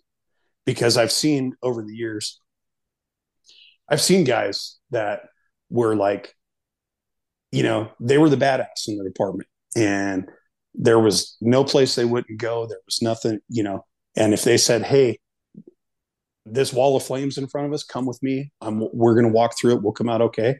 People would follow them. And then I've seen them get involved in critical incidents. And within a month, two months, they just got a case of the fuckets. They don't want to go to calls. They don't, you know, they don't want to do anything. And I, and I just think that um, it's a huge disservice to not have that um, to not be made to do that. As much as some guys may hate me saying that. No, I, I, I'd have to formulate more thoughts. I'd, I'd be kind of speaking out of my ass, but I, well, what else is new? Let's be honest. Right. But I, I definitely see that. Uh, you know, we're we're going to talk about horses and water again, but I think there d- does need to be more follow through, and and I, I got to be honest, cops are bad at this sometimes. Where maybe there is some follow through. Other, I I'll tell you, there wasn't in my case, but people uh will take it as like a slight. You know, I, I I'm not to get into the specifics, um, but there was a uh, a friend of mine that I was worried about, and I said, "Hey, dude, you're acting fucking weird. Like, there's something going on, man." And I want to help you, kind of thing, or what do we got to do, man? Are you okay? And it turned around as like, "You fucking know me. You think there's a problem with me?" And I think for some people, or maybe if some people are in the wrong place that may not be the best thing, you know, like it, it's like one of those things like this is a, maybe a bad example, but your parents drag you to church and you don't want to go to church kind of thing, so you're not Yeah. going to pay attention. That could be Yeah. that kind of thing, but at least the department's doing something, I guess. right. Right. Um, you know, um, no, and ahead, that and that's I totally see that. I totally see that. You know, nobody wants to be forced, but I like I said in my own experience, I wish that I would have been made to do that sooner. Um and you know, by that point in 2014, shoot, I'd already been in law enforcement for 11 years, so I'd already seen a lot of shit too. So it's hard for me to say if it was that particular incident or if that was kind of the straw that broke the camel's back. I wanted to touch on one more thing. Well, not one more thing, lots more things, but uh, regarding this story, as far as you said something about keeping up with the folks, and I'm gonna get on my soapbox. I'm gonna bring it, Keeping up it with out what? for a second. Uh, keeping up with people, you know, when they're on leave Oh, or something yeah. happens to them or whatever. And I'm I'm gonna drag my my my soapbox out of the closet here and get up on it real quick, but. I poo poo on this whole idea of uh, the me thing, right? And I sometimes kind of go after the people that are going after is harsh, but I sometimes kind of crack on the people that are like, well, you know, I can't really take care of other people until I'm I'm the best version of me, and I I don't know. I I get the idea, but I think people kind of bastardize it so they can be selfish. Is kind of the bare Mhm. bones of it, and I I don't I can't speak for what used to happen, but I just I feel like in these times I, I get everybody kind of has their own thing, right? Everybody has something going on. Uh, and that has to be respected to a certain level or it should be respected. I don't it's- it should be respected. Everybody everybody has their certain thing, but we've all kind of forgotten about each other. Um I know I'm fucking I know I'm bad about calling my friends sometimes. I know sometimes I'm bad about getting back on text messages. I know and that's something I need to work on. But I, I definitely, you know, I I left my department, but I can tell you, there's a lot of people that I thought were really good friends that uh, you know maybe they were mad I left or whatever, but I just I don't hear from like I used to, kind of thing. And I, I'm saying this as a generality, but you know, the sense of community, not only within law enforcement, but within you know our our our friends, our groups, our communities, I think has just kind of gotten even though we're we've never been so connected, we uh we just kind of kind of all do our own thing, you know? We're I don't know, does that make sense? You know what I'm saying?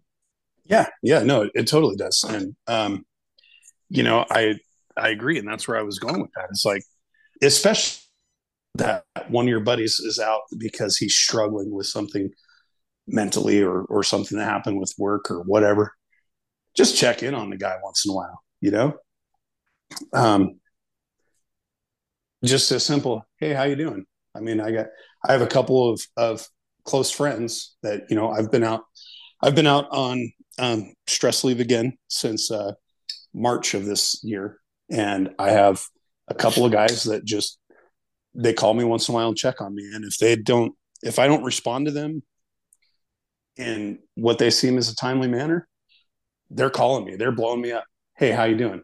You know, um, honestly, I when I went out, I was this uh, in March. I was to the point where there were there were times where I thought about suicide. Um, and you know, like I said, I didn't want to go to work. I couldn't sleep before work. I didn't want to get out of bed on my days off. Um, just drinking to excess, you know, um, like every day, not just once in a while. And so for me, it's really important to know that there's a few people out there that that kind of have my back and want the best for me. Can we talk a little bit about what's going on with you now? Yeah, yeah. So um, the it, the fire that I mentioned in 2018 had a big impact on pretty much everybody in our department, um, department wide, including you know, including all the support staff, you know, the clerical staff and dispatch and everybody. I think there were there were 60 people department wide that lost their homes. Wow. You know, um, and, and of course we're we're a pretty small county, and um, the fire was it was devastating. You know, like I said, it it it basically burnt down an entire town um, sent you know 30,000 people scrambling for their lives.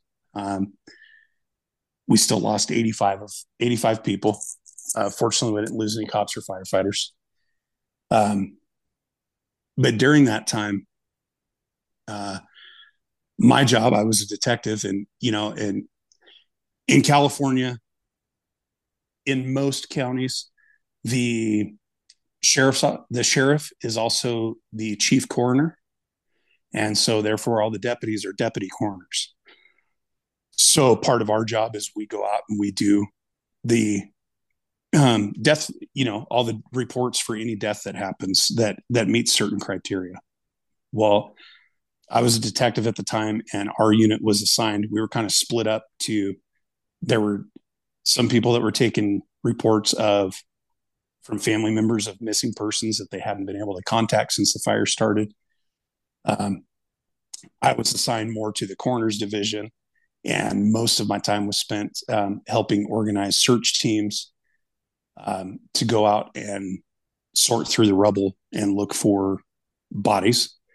Um, and then at the end of the day, I had to go through and make sure that there was a that there was a report for every set of remains that we had.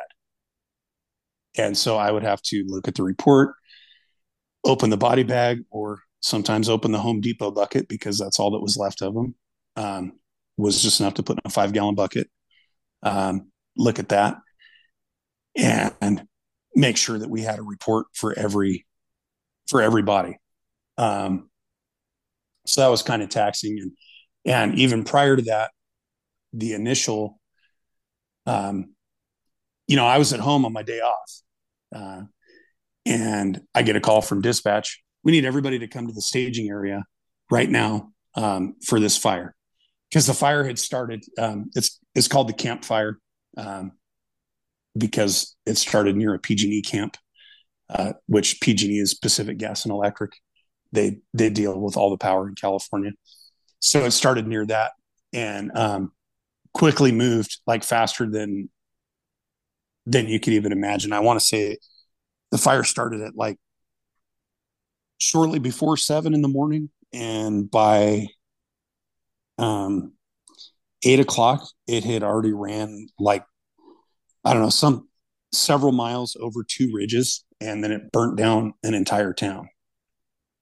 Um, and uh, so I get to the staging area. They throw somebody, uh, a correctional sergeant in my car with me just to help me, and they said, "We need you to escort this uh, county bus up and um, evacuate an old folks' home that was there." So we drive up there as we get closer to the town. There's uh, there's trees falling in the road that I'm having to swerve around, uh, make sure this bus can get around everything. Get up there, and the the uh, home is evacuated already, and it's from this town to our staging area on a normal day is about a 15 minute drive. It took me three and a half hours to get back down there with my lights and sirens on because of the amount of people that were evacuating. This whole time, I'm hearing all of my buddies, all these people that I know, screaming on the radio, asking for asking for water trucks because they've got a hundred people with them, and the fire's about to burn over them. Um, and you know, and these are guys I work with every day. I hear their voice on the radio every day, and I could hear the fear in their voice. And, you know, as cops, when we hear one of our fellow one of our fellow cops in trouble, our instinct is we got to get there and help them. There was nothing I could do, right? There's nothing you could do. They couldn't even they couldn't get air support in there because of the smoke and because of the fire. Um, they couldn't get a fire truck there. Nothing. Fortunately, we lost zero officers and zero firefighters during that whole thing. Um, but just all that in and of itself was super stressful. And it took about probably a year after that happened for our department to start recognizing, like, hey, um, you know, there might be some people having some mental health issues over this. And so they developed that they developed a like a wellness program and um, for me, it was a little too, it was like too little, too late kind of thing, you know? So just, I, I guess, I guess what it boils down to is I just reached my point in this job where I'm like, I just can't take any more of this shit. I can't take any more of the constant trauma and the constant, you know. And like I said, after my wife and I, um, we've been separated for the last year and a half because of all this, because of just my attitude and and everything going on for me in the way that it was, and that just it just wasn't getting any better. You know, I I've heard this, and I've referenced it before. This your cup's full kind of thing, and I, I heard it mm-hmm. from a sergeant that I I really respect, and it makes a whole lot of sense to me. There's only so much you can deal with you know and maybe maybe you can take a little bit out of your cup here and there but I, I, think you get to a point where there's no more room left in your cup and it's just spilling out the sides. You can't handle it. And i'm i'm bastardizing it. I i wish i could remember exactly how he explained it but the way he explained it to me uh, no no no. That's exactly what i've heard. Like you know you have you have this cup and everything that happens is kind of a little drop in this cup right? And the drops just keep going in and the cup keeps getting more and more full. And then eventually the cup overflows and your cup just can't hold anymore and it kind of harkens back to this you know conversation we had earlier is I, understand other people in other professions have trauma i'm not taking that away from anybody but you're dealing with burnt bodies you know you're dealing with these horrendous things which you know, you you maybe see like on the news ticker, you know, if you don't live somewhere, it's not real, right? Right. I, I think a lot of people like 9-11 was real for a lot of people because of how, you know, there's just so many cameras in New York. Everybody saw everything as it happened.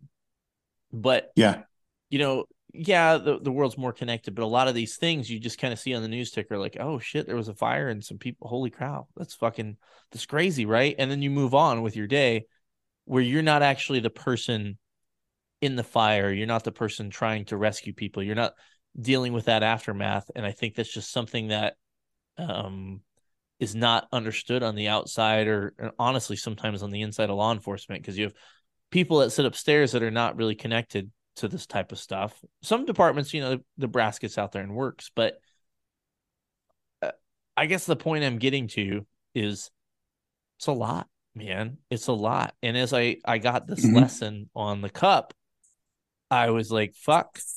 I'm eight and a half years in, and my cup has been spilling for the last six months, you know, and I just didn't see it. And that was one of those things that was, you know, there's, I can look at certain things and conversations over a, a couple month period that kind of pushed me out. Yeah. Yeah. You know, and on, and, uh, like I'd mentioned to you before the podcast, I, you know, I'm, I'm still employed by the department, so I'm not going to go too much into it, but, but the, the amount of support and morale or the amount of support by the department itself, like I said, when they established the wellness program and stuff like that, just became, I think, too little too late. And not really faulting because none of us had ever experienced anything like this before from from the top down you know? Um so i'm not really faulting them on that.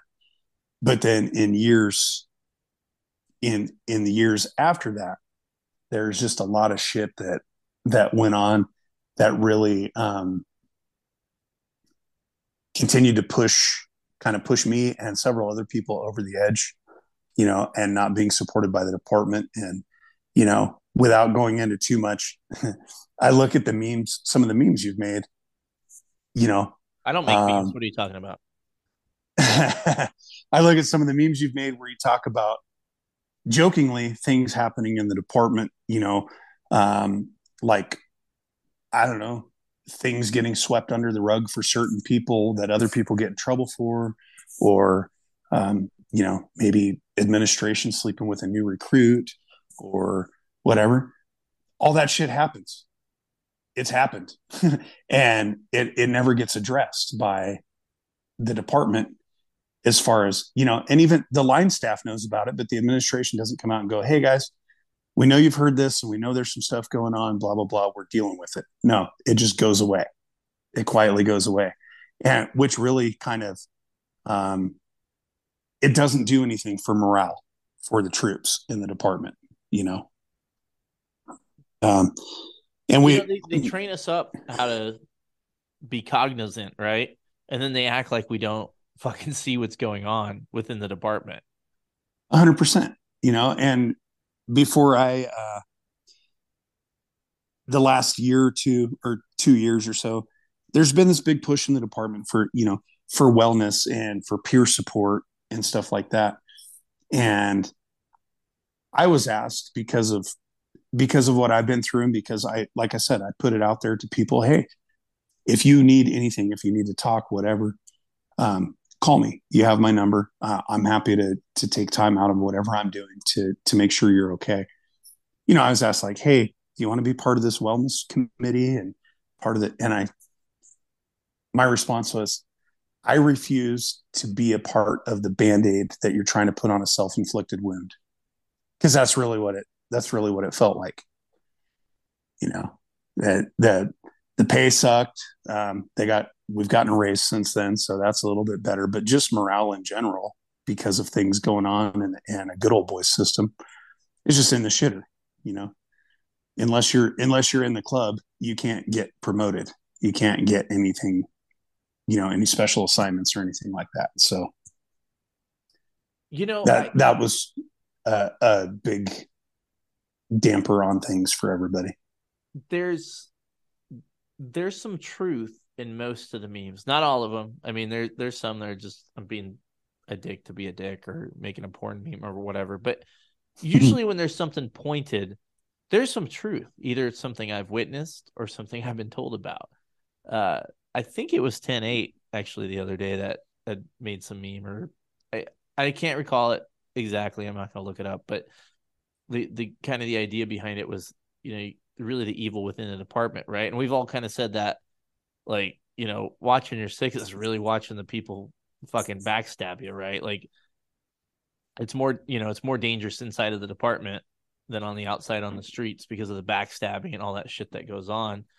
And you know the wellness thing right? Like my department had a wellness unit. That was the thing. They're you know trying to put this band-aid on stuff and I won't shit too bad on my department because even before I started, they were really good about if people wanted to go talk to somebody they could go talk to somebody, right? And they, you know, no questions asked kind of thing. And that I won't shit on that too much based on what I know about it. But you know, you would you would see some of the people get picked for wellness or other special assignments, and it's like, what the fuck? This, this is just your buddy. You know, like you're you're bringing your buddy into this unit, or you know, like we we had the uh the peer support, and and some of those people were good fucking folks. But like you look at some of the names on the list, you're like, do you don't trust this dude on a call? I'm not gonna fucking talk to him.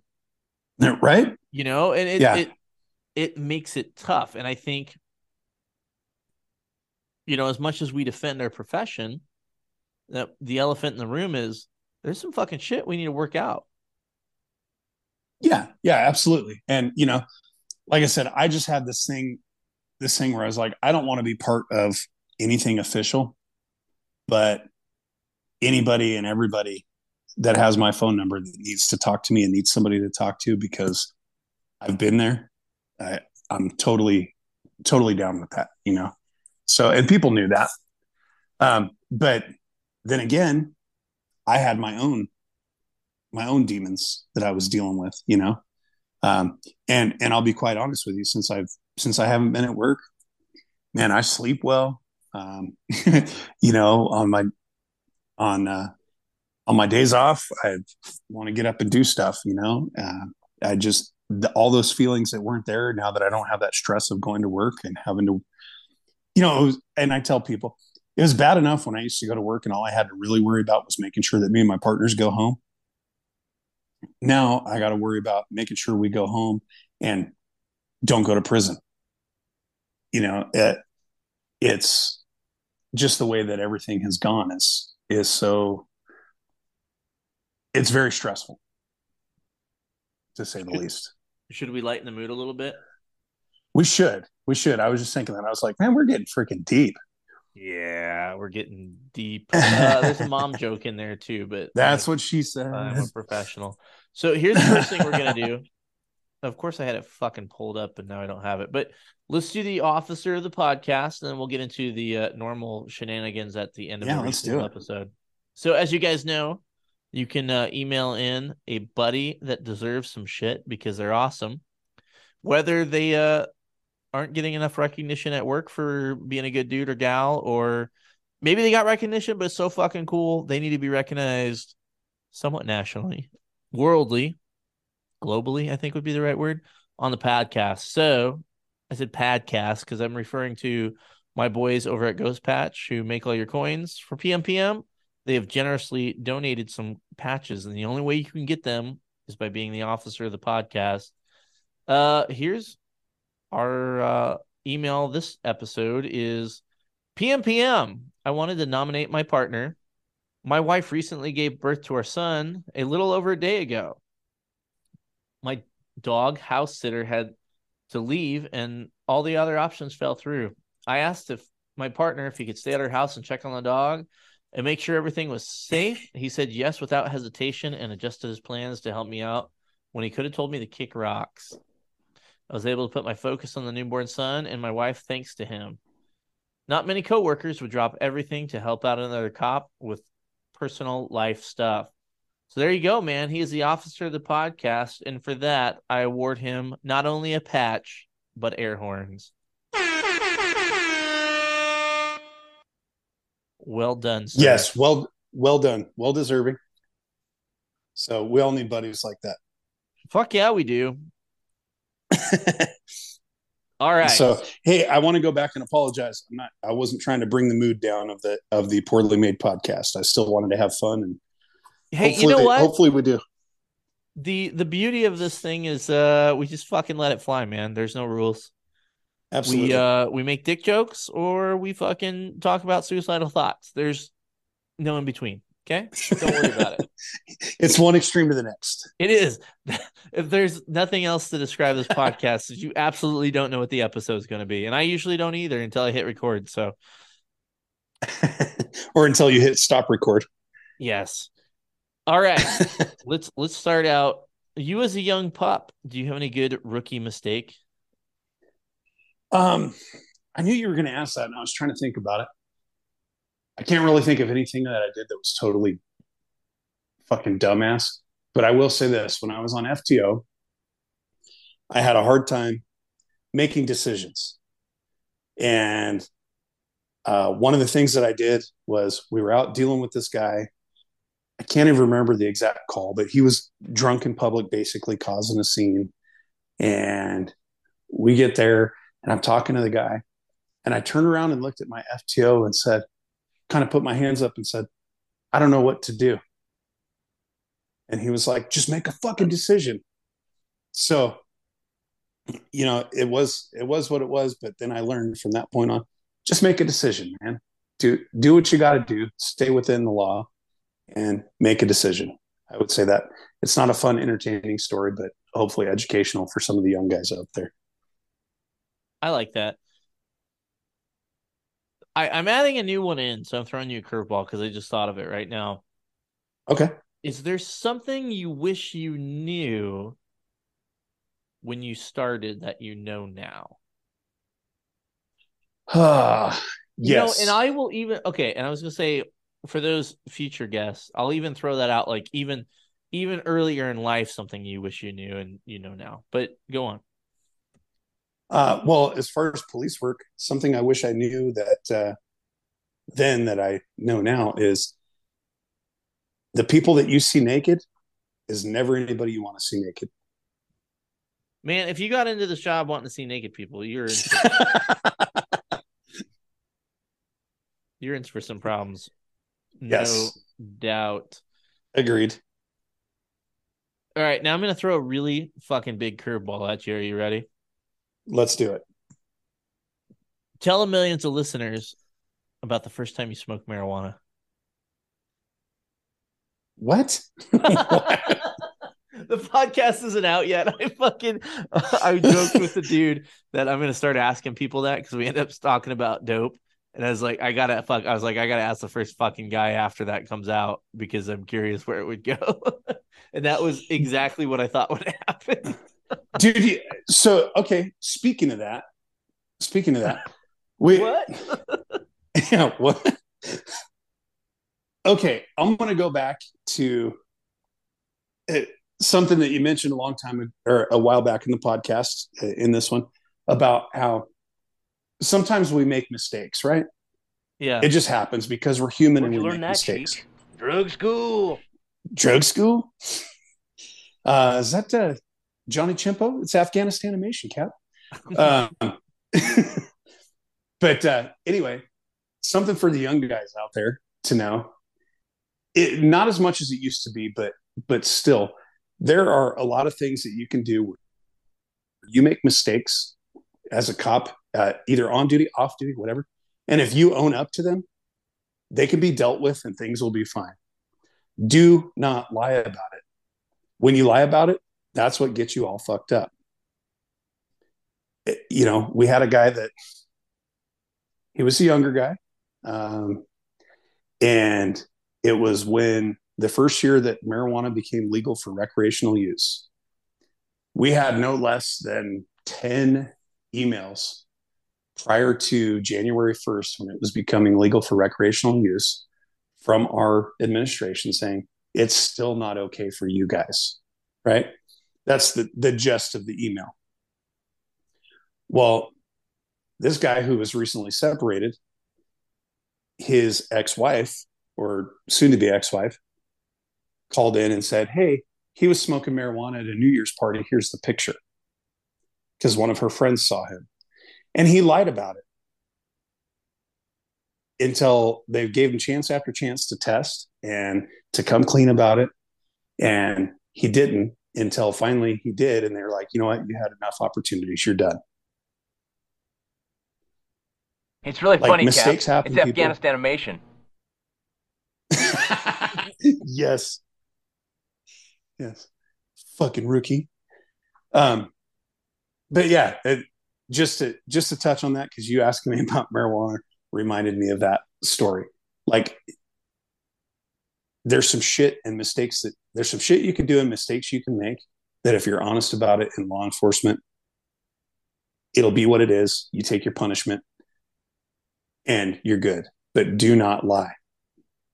If you lie, you die.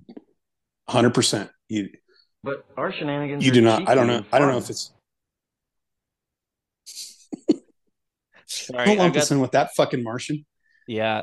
By the way, this is a big fuck you to the guy that said my soundboards were in the podcast. Maybe they do. I don't give a fuck. I love it. I think they're I think they're great. Thanks, buddy. And I think Yeah, most yeah. people do. Double bacon cheeseburger. Hold the spit. All right. and a liter of cola. I'm gonna leave the soundboard alone for a minute. What's the proudest moment of your career?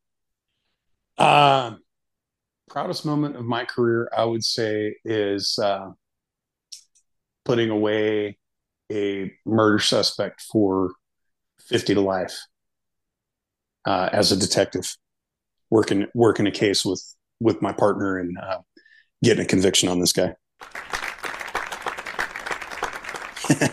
I think you deserve air horns too. Thank you. For you, the world. I think I know the answer to this, but I'm gonna ask anyway. Would you want your kid to be a cop? No, no. Uh, as a matter of fact, I had my oldest son uh, a couple years ago tell me that he had applied for the local police department where he lives, and he said, "Do you have any uh, recommendations or suggestions?" And I said, "Yes. Pull your app and apply for the fire department because everybody loves firefighters." Oh God!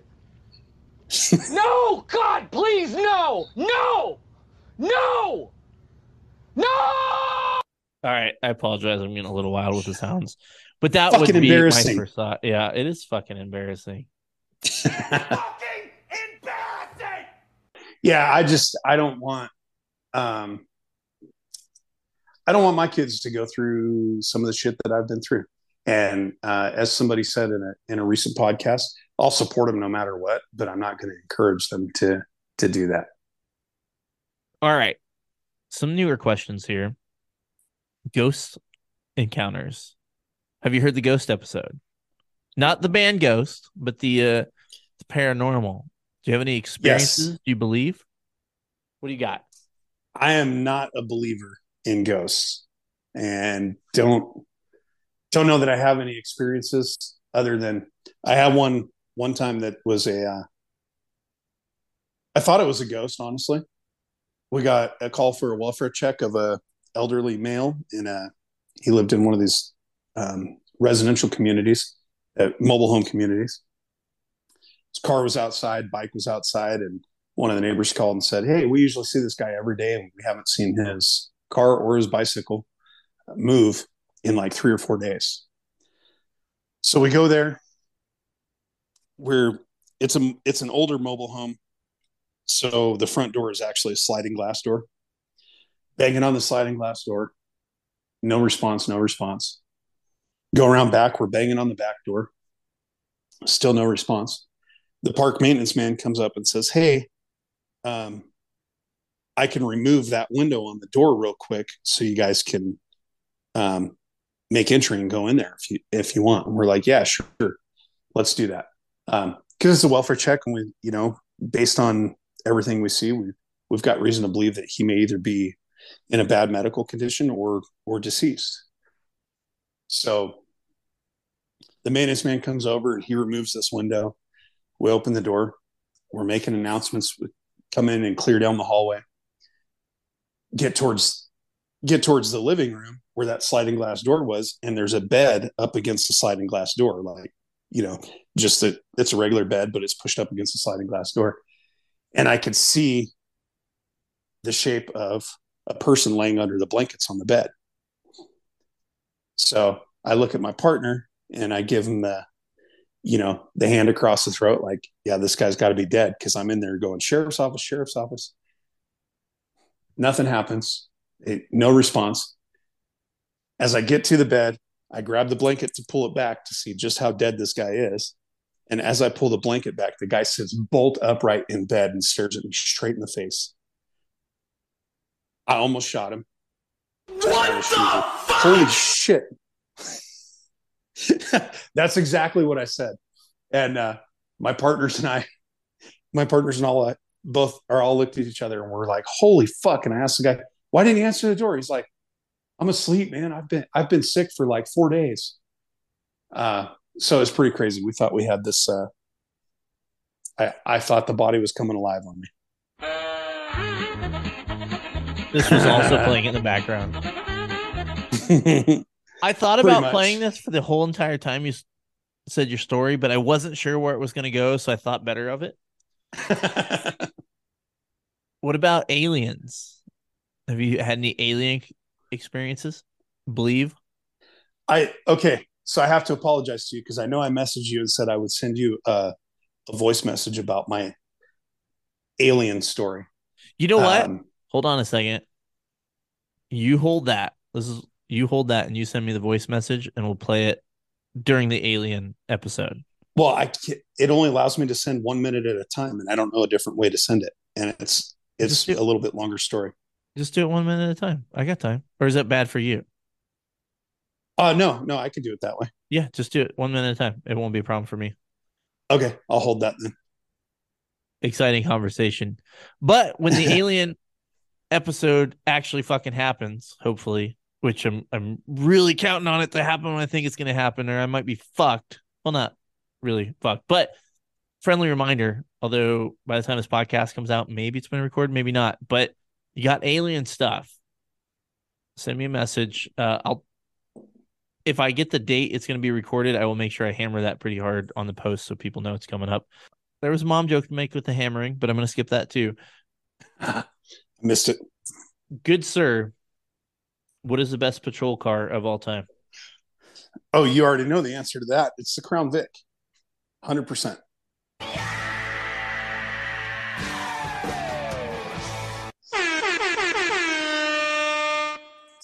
That that car is and I can't remember exactly what he said or who said it, but a couple podcasts ago, somebody said something along the lines of it's not the greatest car, but it's so good at everything.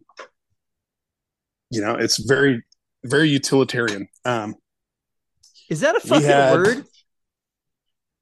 Did you just make a new word? no, no, feel like- utilitarian. It's like you can. It's got a lot of utility. You can use it for different things. I might have used the word wrong, but at least I fucking pronounced it right. Hey, fuck you, okay? Don't make fun of my speech impediment, you other. Um, you. No, we're looking this shit up. You. Oh wait, util. I can't even spell it, so maybe I can't. utilitarian. Here, you want me to look it up? I looked it up. Holy shit! A design to be useful or practice rather than attractive. Look at that.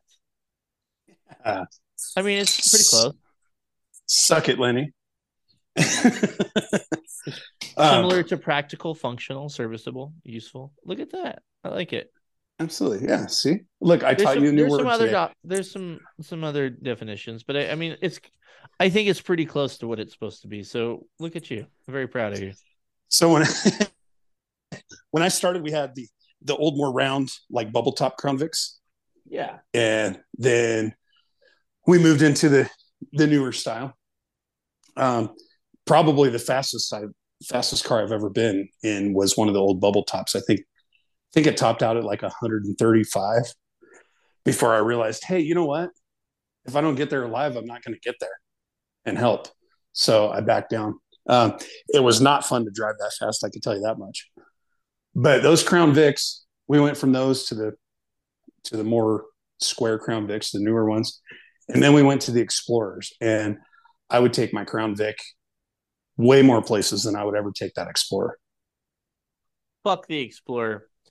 I will tell you though, for um, the last couple of years, uh, being as I was assigned to both the the boat patrol unit and patrol in a rural mountain community, I was assigned a Ford F two fifty four wheel drive.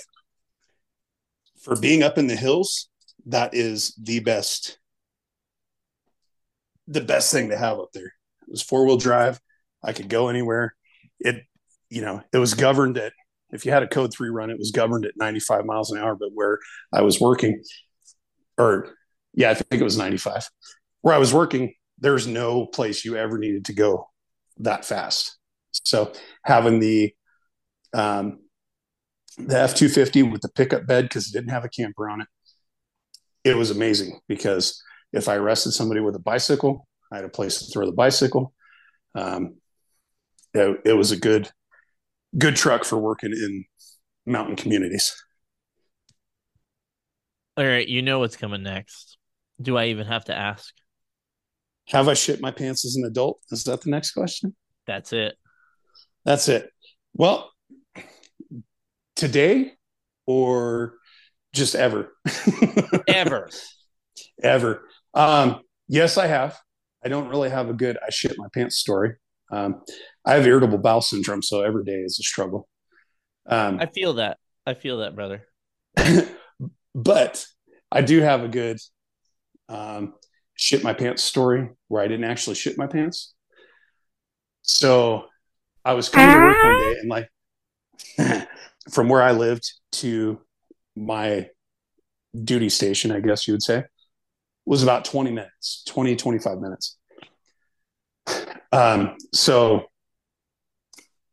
I'm driving to work and I get about halfway there and I realize when I, I, I was doing something with my seatbelt or something and I realized my gun wasn't in my holster. Went, oh shit. So, um, yeah, I forgot my gun because we with take home cars, you get dressed at home, and as soon as you step out your door, you're basically on duty. Um, so I called my sergeant and said, "Hey, I got to turn around and go home." And he's like, "Why?" And I said, "I'm going to be a little bit late. I just got to go home for something." And he's like, "Why? What happened?" And I, I didn't want to tell him I forgot my gun, so I told him I shit my pants and I had to go home and change. I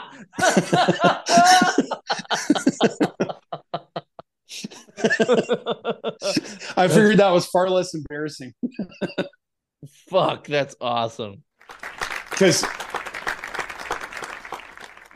as as has been discussed before if you're a cop with any time on there are two types of people those that have shit their pants and those that are lying about it It's true. It is true. You know, I, I gotta say, for the us city boys, it's probably a little less dangerous, but you know, deputies, you could be miles, miles from a fucking toilet. oh absolutely If I, if I ever became a deputy, I was thinking about this the other day when I was driving to work. Because I, I don't know, like I feel like you're kind of asking for trouble and you might go down a hill like Mr. Scotch. I think what you got to do, what you got to do is you got to have like the the Home Depot bucket, and you got to have a toilet seat on it, and that way at least you're you know it's kind of like a toilet. You got something going for you, um, because I just feel like the whole you know the the squat is is not advantageous in a uniform. I suppose. It's not but the most important thing is carry what we like to call mountain money on you carry a roll of toilet paper in your patrol car that's got to be in your go bag It's got to be, got to be. well, buddy, So- this is uh I usually say it's been a lot of fun, but it got a little dark there for a little bit. But otherwise, it did it did It, it I- was a I good would like to conversation. come back on sometime when you're having a more lighthearted podcast and we could just bullshit. Fuck um, yeah. So, yeah, anytime you let me know, and I would love to be back on and, um, you know, uh, uh, just do it again and bullshit. Do you have any imparting words of wisdom for the millions of listeners out there? I do. Um, and not to get super serious, but just uh, no, there's nothing wrong with a little bit of therapy. There's nothing wrong with seeking some help, um, calling your buddies. And even if it's just to say, hey, I'm struggling with this call we had last night, let's go have a beer. Um, and for those people that are your buddies, fucking call a guy once in a while and just check in on him. Absolutely. Well, Mr. Uh oh, fuck, I forgot your name already, Mr. Lasso. Pedasso, stupid asso. Stupid asshole every single time. I appreciate your time, and uh, you guys know what to do. Go tell a friend, a family member, a baby mama about the podcast, so we can get to the ultimate goal of one million listens, which is absolutely not going to happen this year. But I think we've still done pretty good. My goal for the uh for the end of the year is uh six hundred thousand and sixty six. I think that would be a good number. we can do that. So we're getting you can do it. we can do it. So I believe in you guys. So fucking tell people about the podcast. Let's uh, grow this thing, and then all the Like, other share, and subscribe. Yeah, like, share, and subscribe, like every fucking shitty YouTuber. So speaking of shitty YouTubers, uh, check out me and Ben. I'm gonna be on his channel on a regular basis. We'll let you know what day for sure. But it, between are you sports be wearing the stuff- masks? No, no. I uh, No. I kind of stepped out a little bit. So I'm still. You'll see. You'll see when you watch it. There's a little a little mystery still, but I'm not wearing the fucking mask anymore. That was why the fuck didn't anybody tell me that was a bad idea? that was a terrible idea. Uh, Uh, but hey, live and learn, right? So everybody fucks up, even me. So, um, but yeah, check those out. We'll let you know during the week when those are going to be, and then, um, you know, obviously, got all the fun stuff. It's about Christmas time. We're getting close to Thanksgiving, so time to start shopping. So instead of spending your money on a bunch of communists, buy some shit from me. That's what everybody wants from under the Christmas tree, and I'm so support the sex dungeon. support the sex dungeon. Support my children. They want the fancy robin. They they don't want the top robin anymore. They want the fancy robin. Yeah it's, it's really expensive and it went from like you know 39 cents to like a dollar 50 it's a lot. So It is. all the coins the ornaments all that shit really helps out and I, i'm cracking jokes but i i am humbled that anybody listens to this and spends money. So you guys are fucking awesome. And of course take care of the fine sponsors because without them i wouldn't be able to make this shitty podcast. For my friend mr lasso i hope you guys all have a good night. Take care of your brothers and sisters. Remember it's okay to get therapy and i love most of you. Bye bye